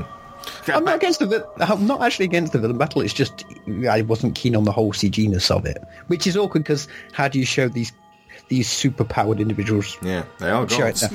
Yeah. So moving forwards, it's fine. Um, Zorg, Jean Baptiste Emmanuel Zorg, um, best described by himself as an honor-hating monster. Um, he's yeah, for the fact that Gary Oldman didn't like this uh, uh, film at all, and from the sounds of it, probably didn't have that much fun in the performance. I don't think Gary Oldman likes much. Uh, uh, maybe so, but he is colossal fun to watch, and just knowing the fact that he didn't like it isn't going to change it that much for me because he's a pantomime villain. Oh god, yes, especially with that accent. Yeah. Anyone care to explain? He's got this, um, like he's so ostentatious and he's so much fun to uh, uh, to watch that, like, uh, like, do you remember? Did you have you seen Teenage Mutant Ninja Turtles two Out of the Shadows yet? Yes, I have. Do you know the Shredder in that? Yes. A, a lesser director would make Zorg just the shredder in that. Just quiet, bring them to me, get me the stones. But this Zorg is off his trolley, and if the shredder had been like Zorg in this, that would have made that film a freaking classic, I think. Do you know what he, he reminds me of as well? They're babies! Um, and and this is actually really crucial narratively. yeah. Um, I can never remember what the damn film's called. Ray Winstone, Nil by mouth. Ben. Kingsley. Sexy Beast. That's the one. Sexy. Ben Kingsley in that yeah. Is a almost ridiculous villain. He's he is incredibly terrifying, but No, he's also no, no, no, no, no, no, no. crazily over the top Yeah. His name's Dom. in a way that if he if he pushed it much further, he would become hu- uh, comical. Yes. However, He's part of the point of that is that then when Ian McShane turns up, He's he the man that do- Ben Kingsley is scared of. Exactly. He doesn't have to do anything. All we need to know is that Ben Kingsley is scared of him, and he's instantly the most terrifying thing that's ever Yeah. existed. And they use this to great effect in this because they've set Zorg up as this. Um, this totally out there, ridiculously threatening, violent, aggressive individual. And then when you get Mr. Shadow, he hardly has to do anything at all. Yeah. You see how terrified Zorg is of him, and you instantly know how bad he is. He's Sauron. We've already seen him flat, uh, you know, incinerate a bunch of star destroyers without any issue. with a terrible CGI flaming skull. Oh god, yeah. The, the digital effects in this are not great. In fact, during the diva dance, originally she was going to have these CGI wings that are popped up halfway through, and I'm so glad they didn't. Keep it practical. It still looks gorgeous. You you plaster on late 90s, mid 90s at that stage, F, uh, CG effects, digital effects. They all seem slightly blurry and out of focus. That's how basic they were. This is when Tomb Raider was still bumping up against walls and going, no. But here's the thing: like more digit, more bad digital effects in the Fifth Element would have dragged this thing down like anchors. Each and every one of them would just like have you going, ooh. and date you- it horrendously. Yeah. Yeah, you look at Blade Runner and you look at this for its just it, its its flying scenes alone. Yeah. They don't date. They do look very stunning. Mm. That thing Korben was in was a real giant cab model, and they, they tried to use as much of that as possible during the flight sequences. Yeah, absolutely. But yeah, going back to the um, the way Mr. Shadow is is kind of underlined by Zorg. The if you look at when he first turns up and does his incredibly destructive act, um, that is not personal. There's there's no. Um, visible being behind that he's still galactus at that point a planet that's turned up and is going to devour everything Yeah. it takes Turd that- cloud. well, indeed. um, it, it takes that interaction with Zorg to um, to show us that there is a person behind there who is as terrifying as a planet that's going to eat everybody. Honestly, they did a better Galactus than the Fantastic Four movie. Yeah. Yeah, because they turned Galactus into a flipping. Well, no, Green Lantern is the ultimate turd cloud. But Yeah. Well, Galactus never got on the dog and bone to uh, the Silver Surfer and just like growled at him to get stuff done. And and if the Silver Surfer had like bled black goo out of his head and gone, oh, all right then, he'd be like, wow, he's the man that the Silver Surfer's scared of. That would have given him some power. But no, Uh, we, we never really talked about Brion James that much as uh, in um, uh, the, our Blade Runner review because ben, because Leon is so basic as a character. But I love the fact that General Munro keeps popping up in this. Like he's at the Yes. beginning and uh, with the uh, presidential incident, and then he's uh, when Leeloo gets reformed, and then later when like the the whole. We need you to go on this mission is such a contrivance. Like that powers the story along because they're literally going to the guy who the person who escaped from them fell into his lap to ask him to do an effectively unrelated mission that's entirely related. It's just too many strands all weaving together to, to really not feel preordained. But he's funny. Brion James is really funny in this role. Yes, yes. I also like the little nod at Star Wars in it as well. Yeah, the Major Iceborg buns, yeah. Uh, yes. Oh, that's actually, speaking of um, Blade Runner characters we never talked about, I can't believe we got through the whole thing without talking about James Hong. At any point, uh, we didn't mention the, the guy who makes the eyes. Uh, that- He is. We must have mentioned him briefly because I pointed out that his name was Hannibal Chew. you, I don't think you actually did that in the episode. You said that before we started. James Hong's name in Blade Runner is Hannibal Chew. Ron Perlman's name in uh, Pacific Rim. Pacific Rim is Hannibal Chow. And Ron Perlman was in The Name of the Rose. It all fits together, And he deals in bits. and and also the guy who sells um, noodles to uh, um, Deckard at the beginning that with that cringe-inducing "He say you Braid Runner" line is kind of referenced Kim Chan, who plays Mr. Kim.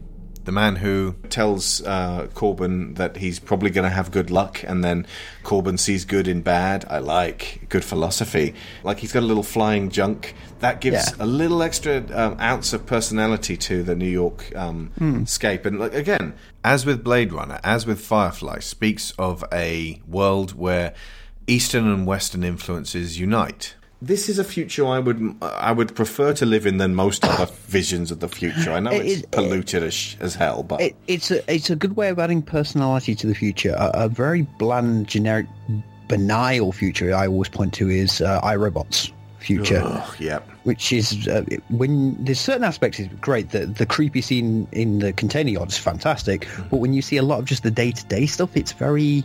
But now you pointed out, uh, was it the Total Recall re- remake reboot Yeah. thing? You said that's also very generic and, and such. God, so- yeah, it's awful, even with Jessica Biel. Uh, but but the Fifth Element has this sense that like we're a bit crap, but we muddle along. And Hmm. honestly, the, the kind of futures that that, ever, that pitch that feel like the most realistic futures of all. Because if you go to too much extremes of we're terrible, we're going to destroy ourselves, and then only a few ragtag survivors will will get by. The basic plot is this: we all want to live in the Star Trek future, but we're more likely to live in the Fifth Element. Yeah, yeah. That's the thing, and you know that the, like our lives are going to be a bit crappy, and we'll have to sacrifice things. And Children of Men has a bit of this as well, but there's such a baleful sort of Damocles hanging over the human race in there that it's hard to notice that things are sort of moving forwards okay in some areas because everything else is shutting up shop. This- well, this is the thing. There's plenty of money to go around because nobody's able to spend it on their kids or invest it for their for future generations. Everyone's spending. Yeah. So the economy is sort of doing okay. But yeah, I, I, I know totally what you mean. We'd, we'd love to be in the Star Trek future. The Fifth Element future is likely. The Blade Runner future, I find it difficult to imagine we'd get to that point without at least one revolution. Hmm. Or a world war, which technically happened. So yeah. Meanwhile, at the spaceport, I always figured that they mentioned, sorry about this, the garbage, as a way to not have to digitally add an entire airport behind them. They just filled up half of the small hangar that they had, the small soundstage, with bags of garbage and said, well, this is only part of the airport, the rest of it's behind the garbage. This is quite a nice idea, actually, just in terms of what can we do with practical effects, rather than going, sod it, we'll fudge it with a digital effect afterwards. Mm. And the garbage actually serves several purposes hmm. because you've got that. You've got the fact that pointing at it makes Leeloo turn round, which means that she sees. Uh, Chachahama. Um, and then you've got the fact that the uh, the fourth attempt at being no, the third attempt at being The Mangalores. Korben Dallas, Yeah. um, get to jump into it to hide. Yeah. Uh, Zorg, to go back to Zorg a little bit, um, represents uh, obviously the, the pinnacle of, of mankind's uh, achievements uh, turned evil. The idea being that, you know, this, the, the wicked industrialist is the one what done it. Again, I, I don't understand how um, people can have been shown this same man over and over again in so many films and so many TV shows and in so many books and still go, uh, you know what? Let's still vote for this villain because he's amusing. or stands for my values. In which case, what are your values? That makes you a villain. Uh, in fact, that makes you a henchman. Excuse me, I would like to say villains from all media, uh, uh, you know, from books and TVs are going, hey, we're not that one-dimensional. Yeah, nice. Yeah, we're better written than that. Doctor freaking Claw is better written than that. Doctor Evil is better written than that. But um, uh, at least Zorg does get to share a little bit of his philosophy. The idea being that um, he he uh, creates chaos to thus encourage order. And um, I, I, I dispute with the whole. Um, he said uh, honor's killed millions of people, hasn't saved a single one. If he'd said honor has killed more people than it's saved, that's a truism. Honor hasn't saved a single person is bullshit. There are plenty of firemen out there who would say otherwise. But he gets to deliver some sense of this is why I'm doing these awful, evil things. And when, when it's when Ian Holmes says you're a monster, Zorg, I know. Uh, he's not gloating there. That's just kind of an acceptance of the part he must play in all this. It's almost introspective, uh, especially since um, uh, Ian Holmes just given him that, and your entire empire comes crashing down, all because of one little cherry. And even his weird little Dr. Seuss elephant pet can't save him. In fact, that immediately gives the lie to that statement because the honour in Cornelius is Yeah. what saves Zorg at that point. True. That's uh, Zorg fails ultimately, and Zorg is evil because he tells himself a lie and then believes it. But this is this is a villain who exists in a uh, an environment without the concept of redemption, and this is one of the reasons why I find villain redemption arcs much more interesting and much more essential these days because Yeah. it, we need the message that it doesn't matter how bad the thing is that you've done, you can stop doing it and you can have some kind of redemption. Because as soon as people get to the point where they think, oh, fuck it, what I've done now is so bad, I hmm. can't possibly come back from that, I might as well go for broke. This is what bugged me about that whole gaslighting allegation for Kubo and the stu- two strings. No, redemption arc important, very important. Mm. The multipass scene, which I, I don't know why that's like I that really know, stuck in but people's it- heads. Maybe just you say it enough times in a funny way, and people it will stick in people's heads. I own a Leeloo Dallas multipass. Thank you, more. I, when you asked me if I was ready for the show today, what gift did I respond with? Multipass. Multi-pass. Uh, but but yeah, I think uh, ultimately it's it, it's in that, like if you get a ripple of laughter from the audience twice, they'll remember it. You know. She knows it's a multi-pass. She knows it's a multi-pass. Okay, so Ruby Rod. Oh,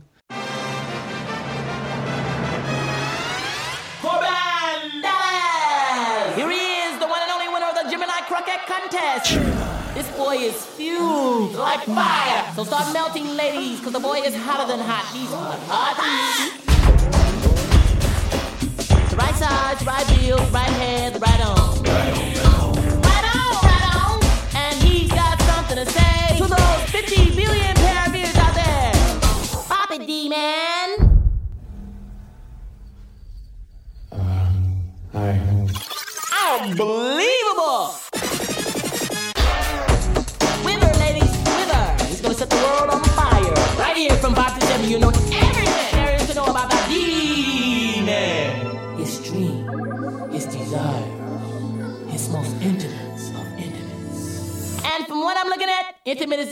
Is the stud muffin's middle name. So tell me, my man, you nervous in the service? Uh,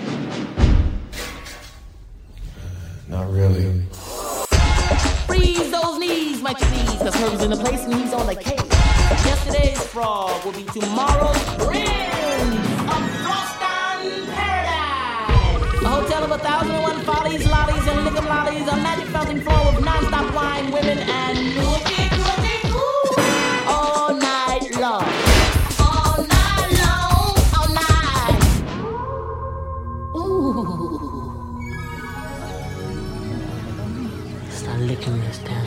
dance little girlies cause this gonna have you riding home to mama. Right here from 5 to 7, I'll be your voice, you know? And I'll be hot on the trailer, the sexiest man. D-Man, your man.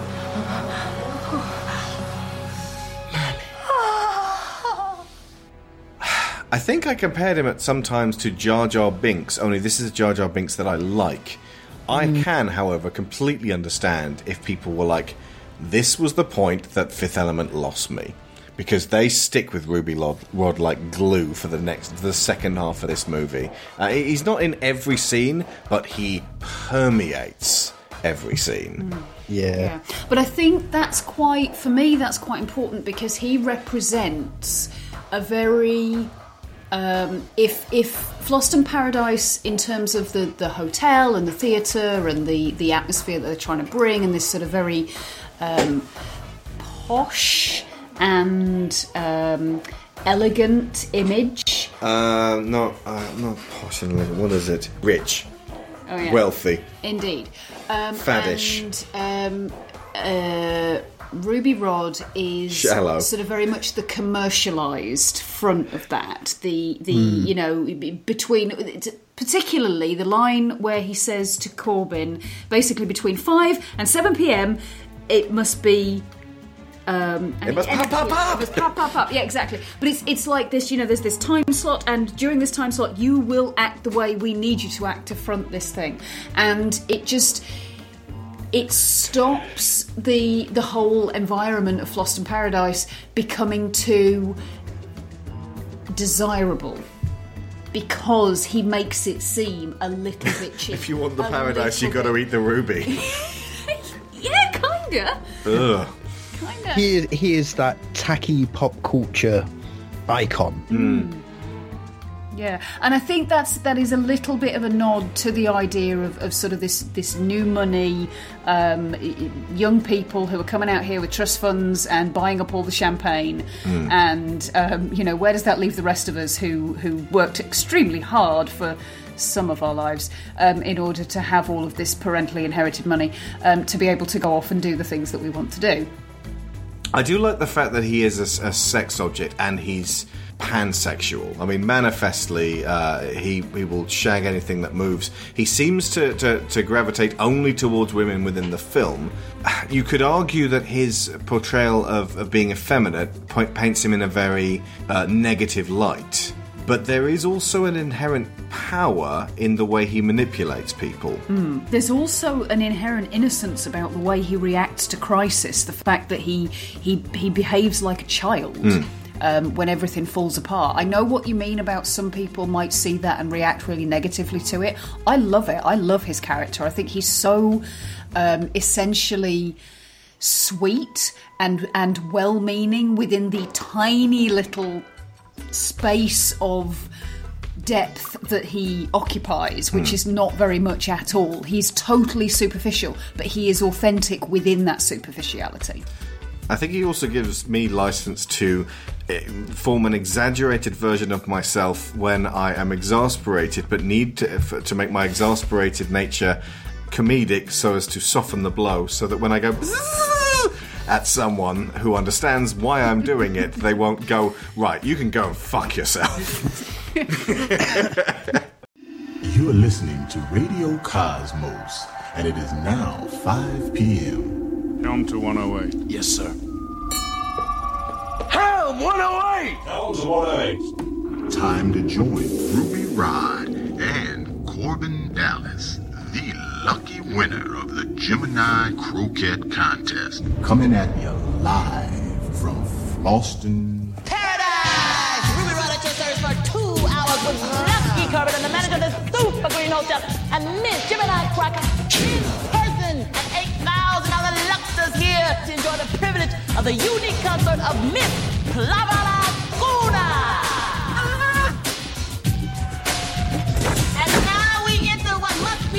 Beautiful concert halls. Oh, the universe, a perfect replica of the old opera house. But who cares? To my right, a row of ministers more sinister than ministers. To my left, Baby Ray, star, stage, and screen. He's not gonna get much out of this concert because he's stoned up. To who? And here we have Roy Von Baker, king of Laserball. And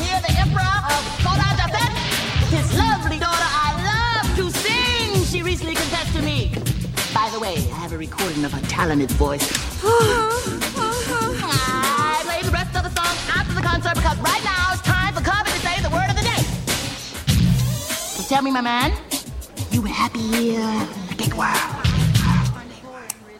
Thrill, thrill, thrill. And now, Japan! Uh, Neil, what do you think of Ruby Rod? I, I- you know, like I said, he turned up. It was he irritated me for a couple minutes, and I started. Re- I think it's when is it a Prince song he starts to sing or starts It's to do? Lionel Richie. Lionel Richie. All All night night long, all night. But then you start to realise that performance where he's doing, he is literally doing this motormouth performance, and physically it's like, it's actually kind of impressive. Chris Tucker is one of those actors, I'm sorry to say, you either like him or he gets right on your wick. Yeah. And Which has been what his cachet has been like. He, he never um, became famous by being acceptable and palatable. He was always annoying. And it, it, it's, a, it's a terrible one-trick pony, but it works here and it works in the first Rush Hour film. I knew you were going to say that. Actually, as Beaumont in uh, Jackie Brown, he's perfect. Uh, Oh perfect yes, that one yes, forgot about that. I love that film. That's my favourite Tarantino. The Diva Dance. Um, this is uh, not only my favourite part of the film, it's one of my favourite moments in cinema. Uh, it's uh, a combination of visuals and sound and uh, grabbing you. Uh, the, the fact that it actually comes from an existing opera that um, has a genuine beauty to it. It's sung in Italian, and looking into the translation, it turns out that uh, Lucia Lammermoor was uh, in the original opera a woman forced to marry a man against her will, and uh, she ends up stabbing him to death. And the scene we're actually seeing in the Fifth Element is the madness scene, which is uh, what follows that, where she um, where she comes out in a bridal gown, splattered with blood, and uh, sings about reuniting with her love Edgardo, who you can actually hear mentioned in the song. Eventually, in the opera, she becomes gravely ill and dies, and Edgardo kills himself. It's that kind of story. And as that scene plays out in The Fifth Element, it's measured. You've been getting all of this crazy shit. You literally get Ruby Rod screaming at you and just before it starts, and then it's quiet and calm and sad and very there's a lot of water in in the feel to it and it, it it's telling you a story and then things start raising up. And just the sadness inherent to the song speaks volumes of the of the cycles that Leeloo has been through. And I think that's what really resonated with me. When Leeloo's remembering the Meg- Mangalores destroying uh, the uh, Mondoshawans. But that is a parallel with a lot of other repressed memories that she never goes into. The lives she's wanted to lead and has had to lose, the people she's lost along the way, and the wars and the conflict that she's witnessed every time she goes through this cycle.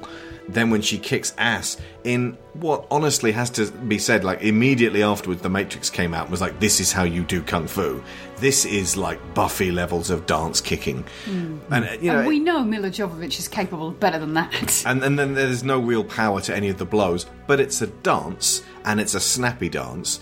But combined with the fact that they then take the opera and kind of zhuzh it up into something that's a, kind of a, a synth electro funk fusion, it, it makes it extraordinary. And I will never not love getting to this point, just slowing myself down while I'm watching the film and just drinking in this scene. It's it's wonderful for me. the the editing as well speaks to just how how you can do quick cuts, but without losing anything in a scene. Yeah. Mm. You know, a lot of time we talk about quick cuts, and it, it it kills pacing. It kills a lot of stuff. This it doesn't. You instantly just like you said, and yes, it is dance fighting, but it works because it is dance fighting to mm. this beautiful opera. I think the the cutting between the two as well, what it what it shows um, by virtue of, like I said, you've got the flipped colours because the diva is in the sort of pale blue teal, and um, uh, Leeloo is obviously all in her orange, but she's also surrounded by the red of the room. Um, there's you you know very definitely when you've gone from scene to scene. It it jumps very clearly um, from one place to the other. But it, it emphasises, and especially when you've got um, the the brief cuts to Korben totally captivated by this performance that's going on, in the same way that he is totally captivated by Leeloo. Um, it it really sort of gave me the feeling, more so this time watching it than ever before, that these two women, this was a, a two person mission. We don't follow the Diva's story, but they clearly. I, I think they, they probably know each other. They probably um, have have planned this in part together. Lulu went one way and the Diva went the other way with the stones. And I I really got the feeling here that basically Lulu is the key and the Diva is the case and they they are both the the bits that fit together to make this happen. And especially with that big shot of, of I know it's planet Fhloston, but it really looks like Earth behind this idea that the diva is kind of the the Earth that has to be saved. By she is she is sacrificed to do so, but she is representative of the the Earth that has to be saved. The maiden and the mother. dolce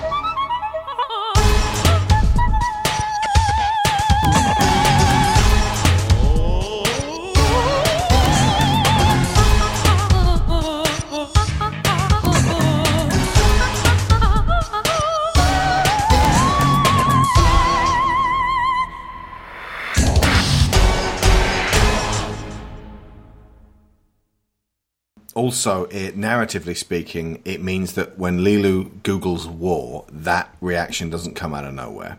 Leeloo's mind has not been on this introspective re-examination of how terrible conflict is up until this point. When she starts thinking about that, that then sets her off for when she's uh, uh, hurt and abandoned in the uh, air vent.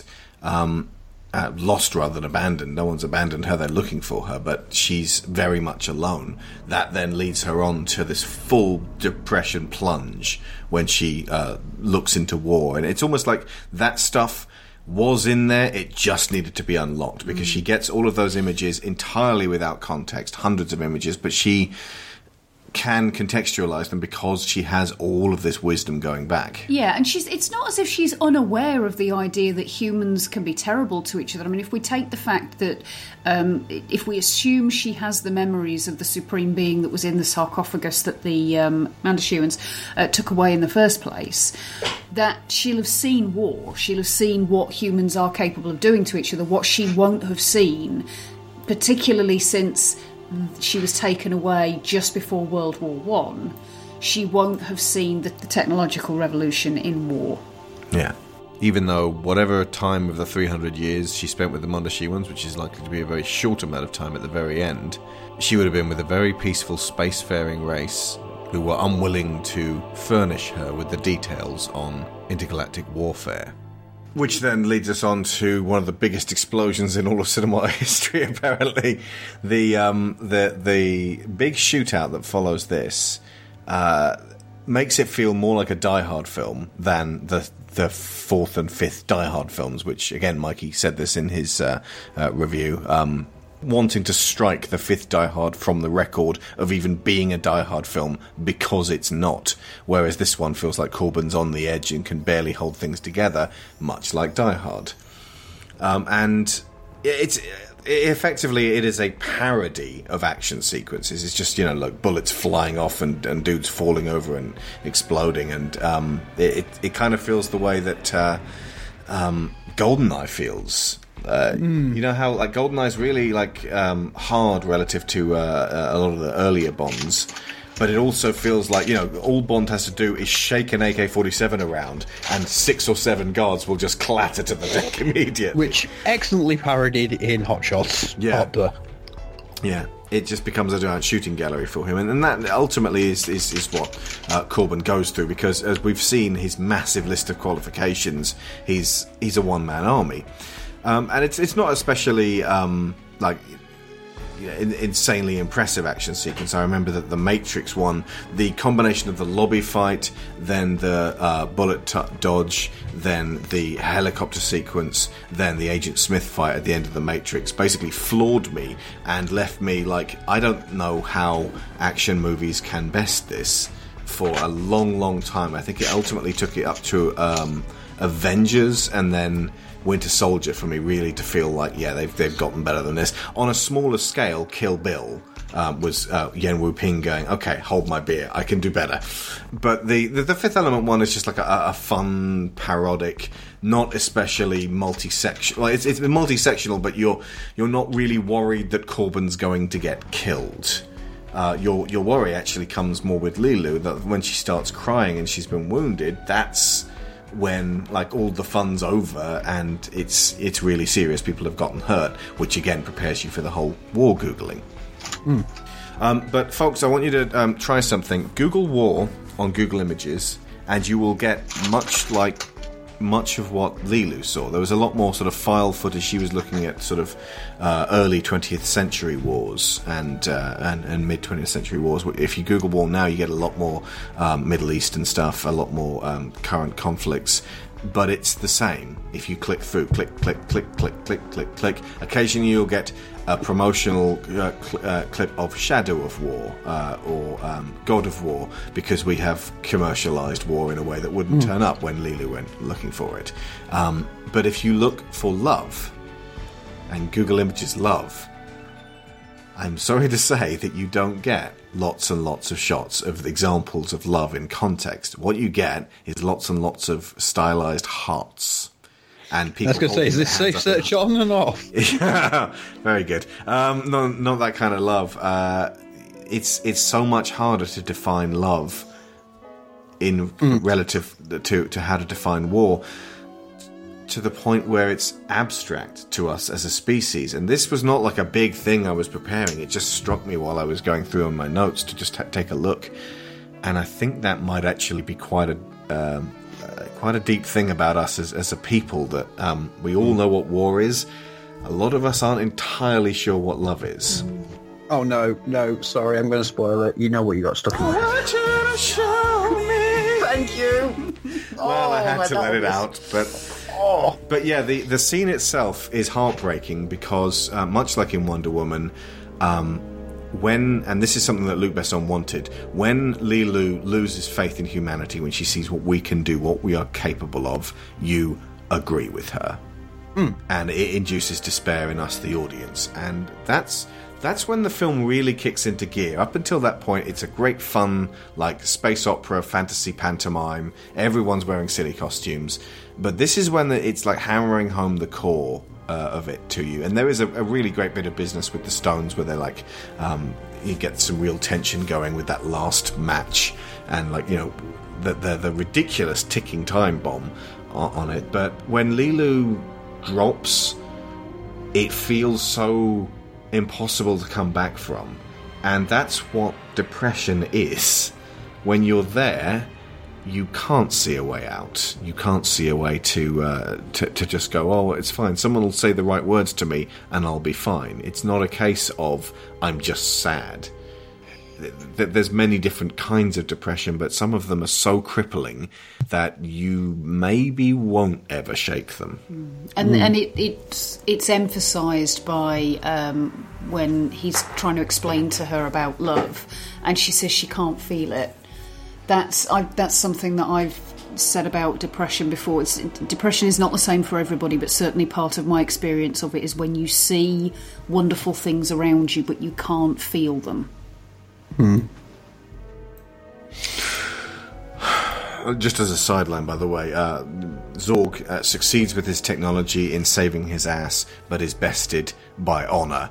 Um, at least a twisted version of honor that the Mangalores uh, uh, push forwards with. Um, which is actually what Zorg uh, sees honor as. Honor is the decision to kill and destroy all of your enemies because it will bring honor on your own tribe.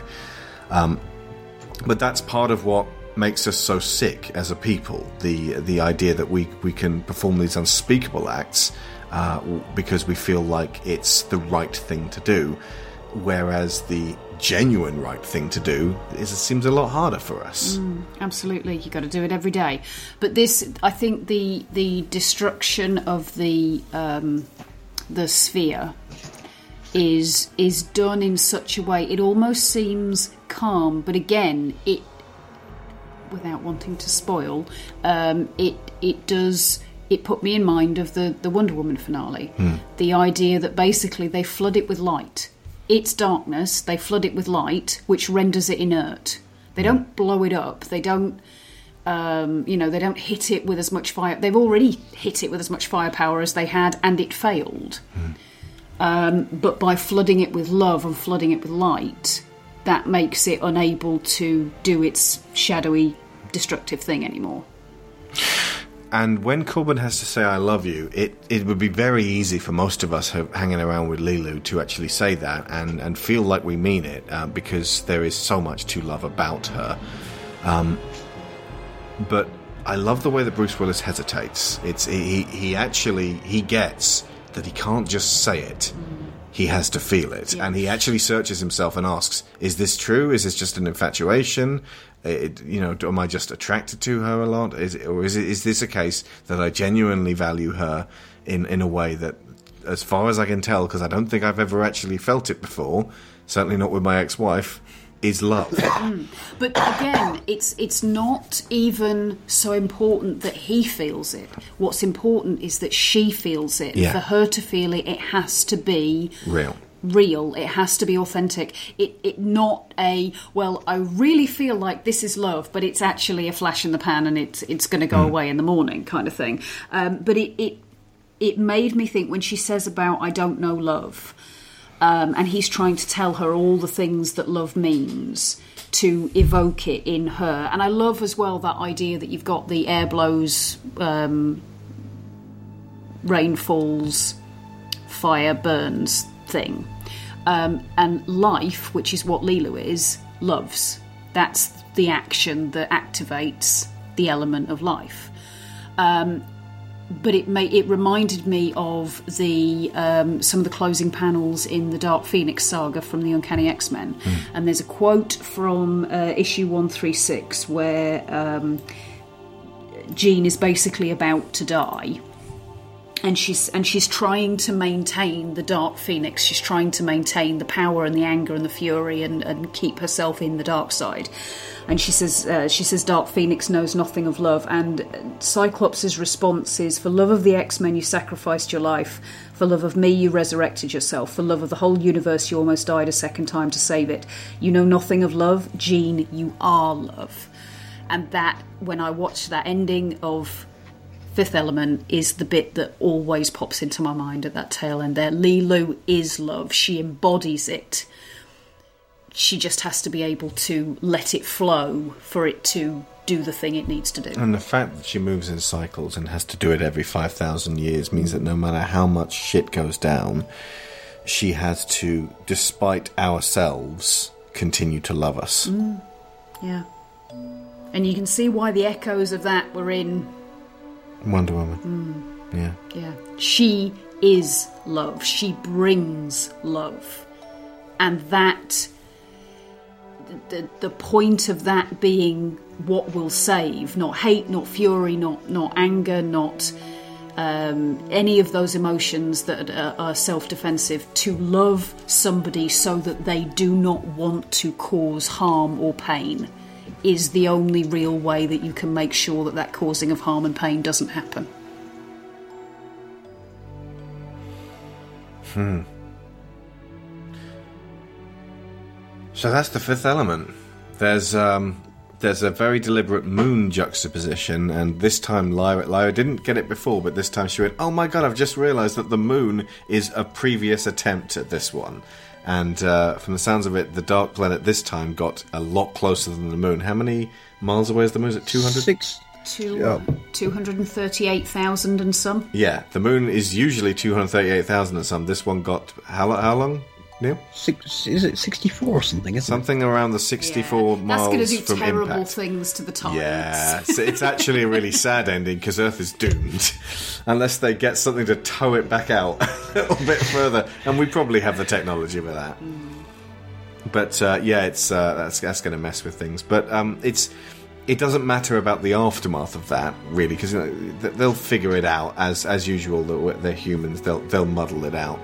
Um, it's the fact that the moon it stands there as a symbol that this has happened before and will happen again, and there's something really comforting about that. That means that during the darkest of times, you can look forward to things coming back around again. That, even though if it feels like it's never going to end, and it's going to take um, from this point, let me just check, uh, 1,114 more days to actually end. Uh, but it will end. And there'll be another cycle of something more hopeful. And then it'll come back around to something more despairing. And then more hopeful, and then despairing. And it almost seems like it would be more natural for evil to win every other time regarding uh, in in the cycles of the fifth element because it's a two party system. What you've got to remember though is that the way cycles work, it's not a now this, now that, now this, now that. It's a breath. The cycle is the whole thing. Yeah. The the despair is the out breath, and or it might even be the other way around. Uh, is the out breath, and the the hope is the in breath. But you have to have the whole thing for it to be the cycle. It's not a coin flipping over; it's one rotating. Yeah.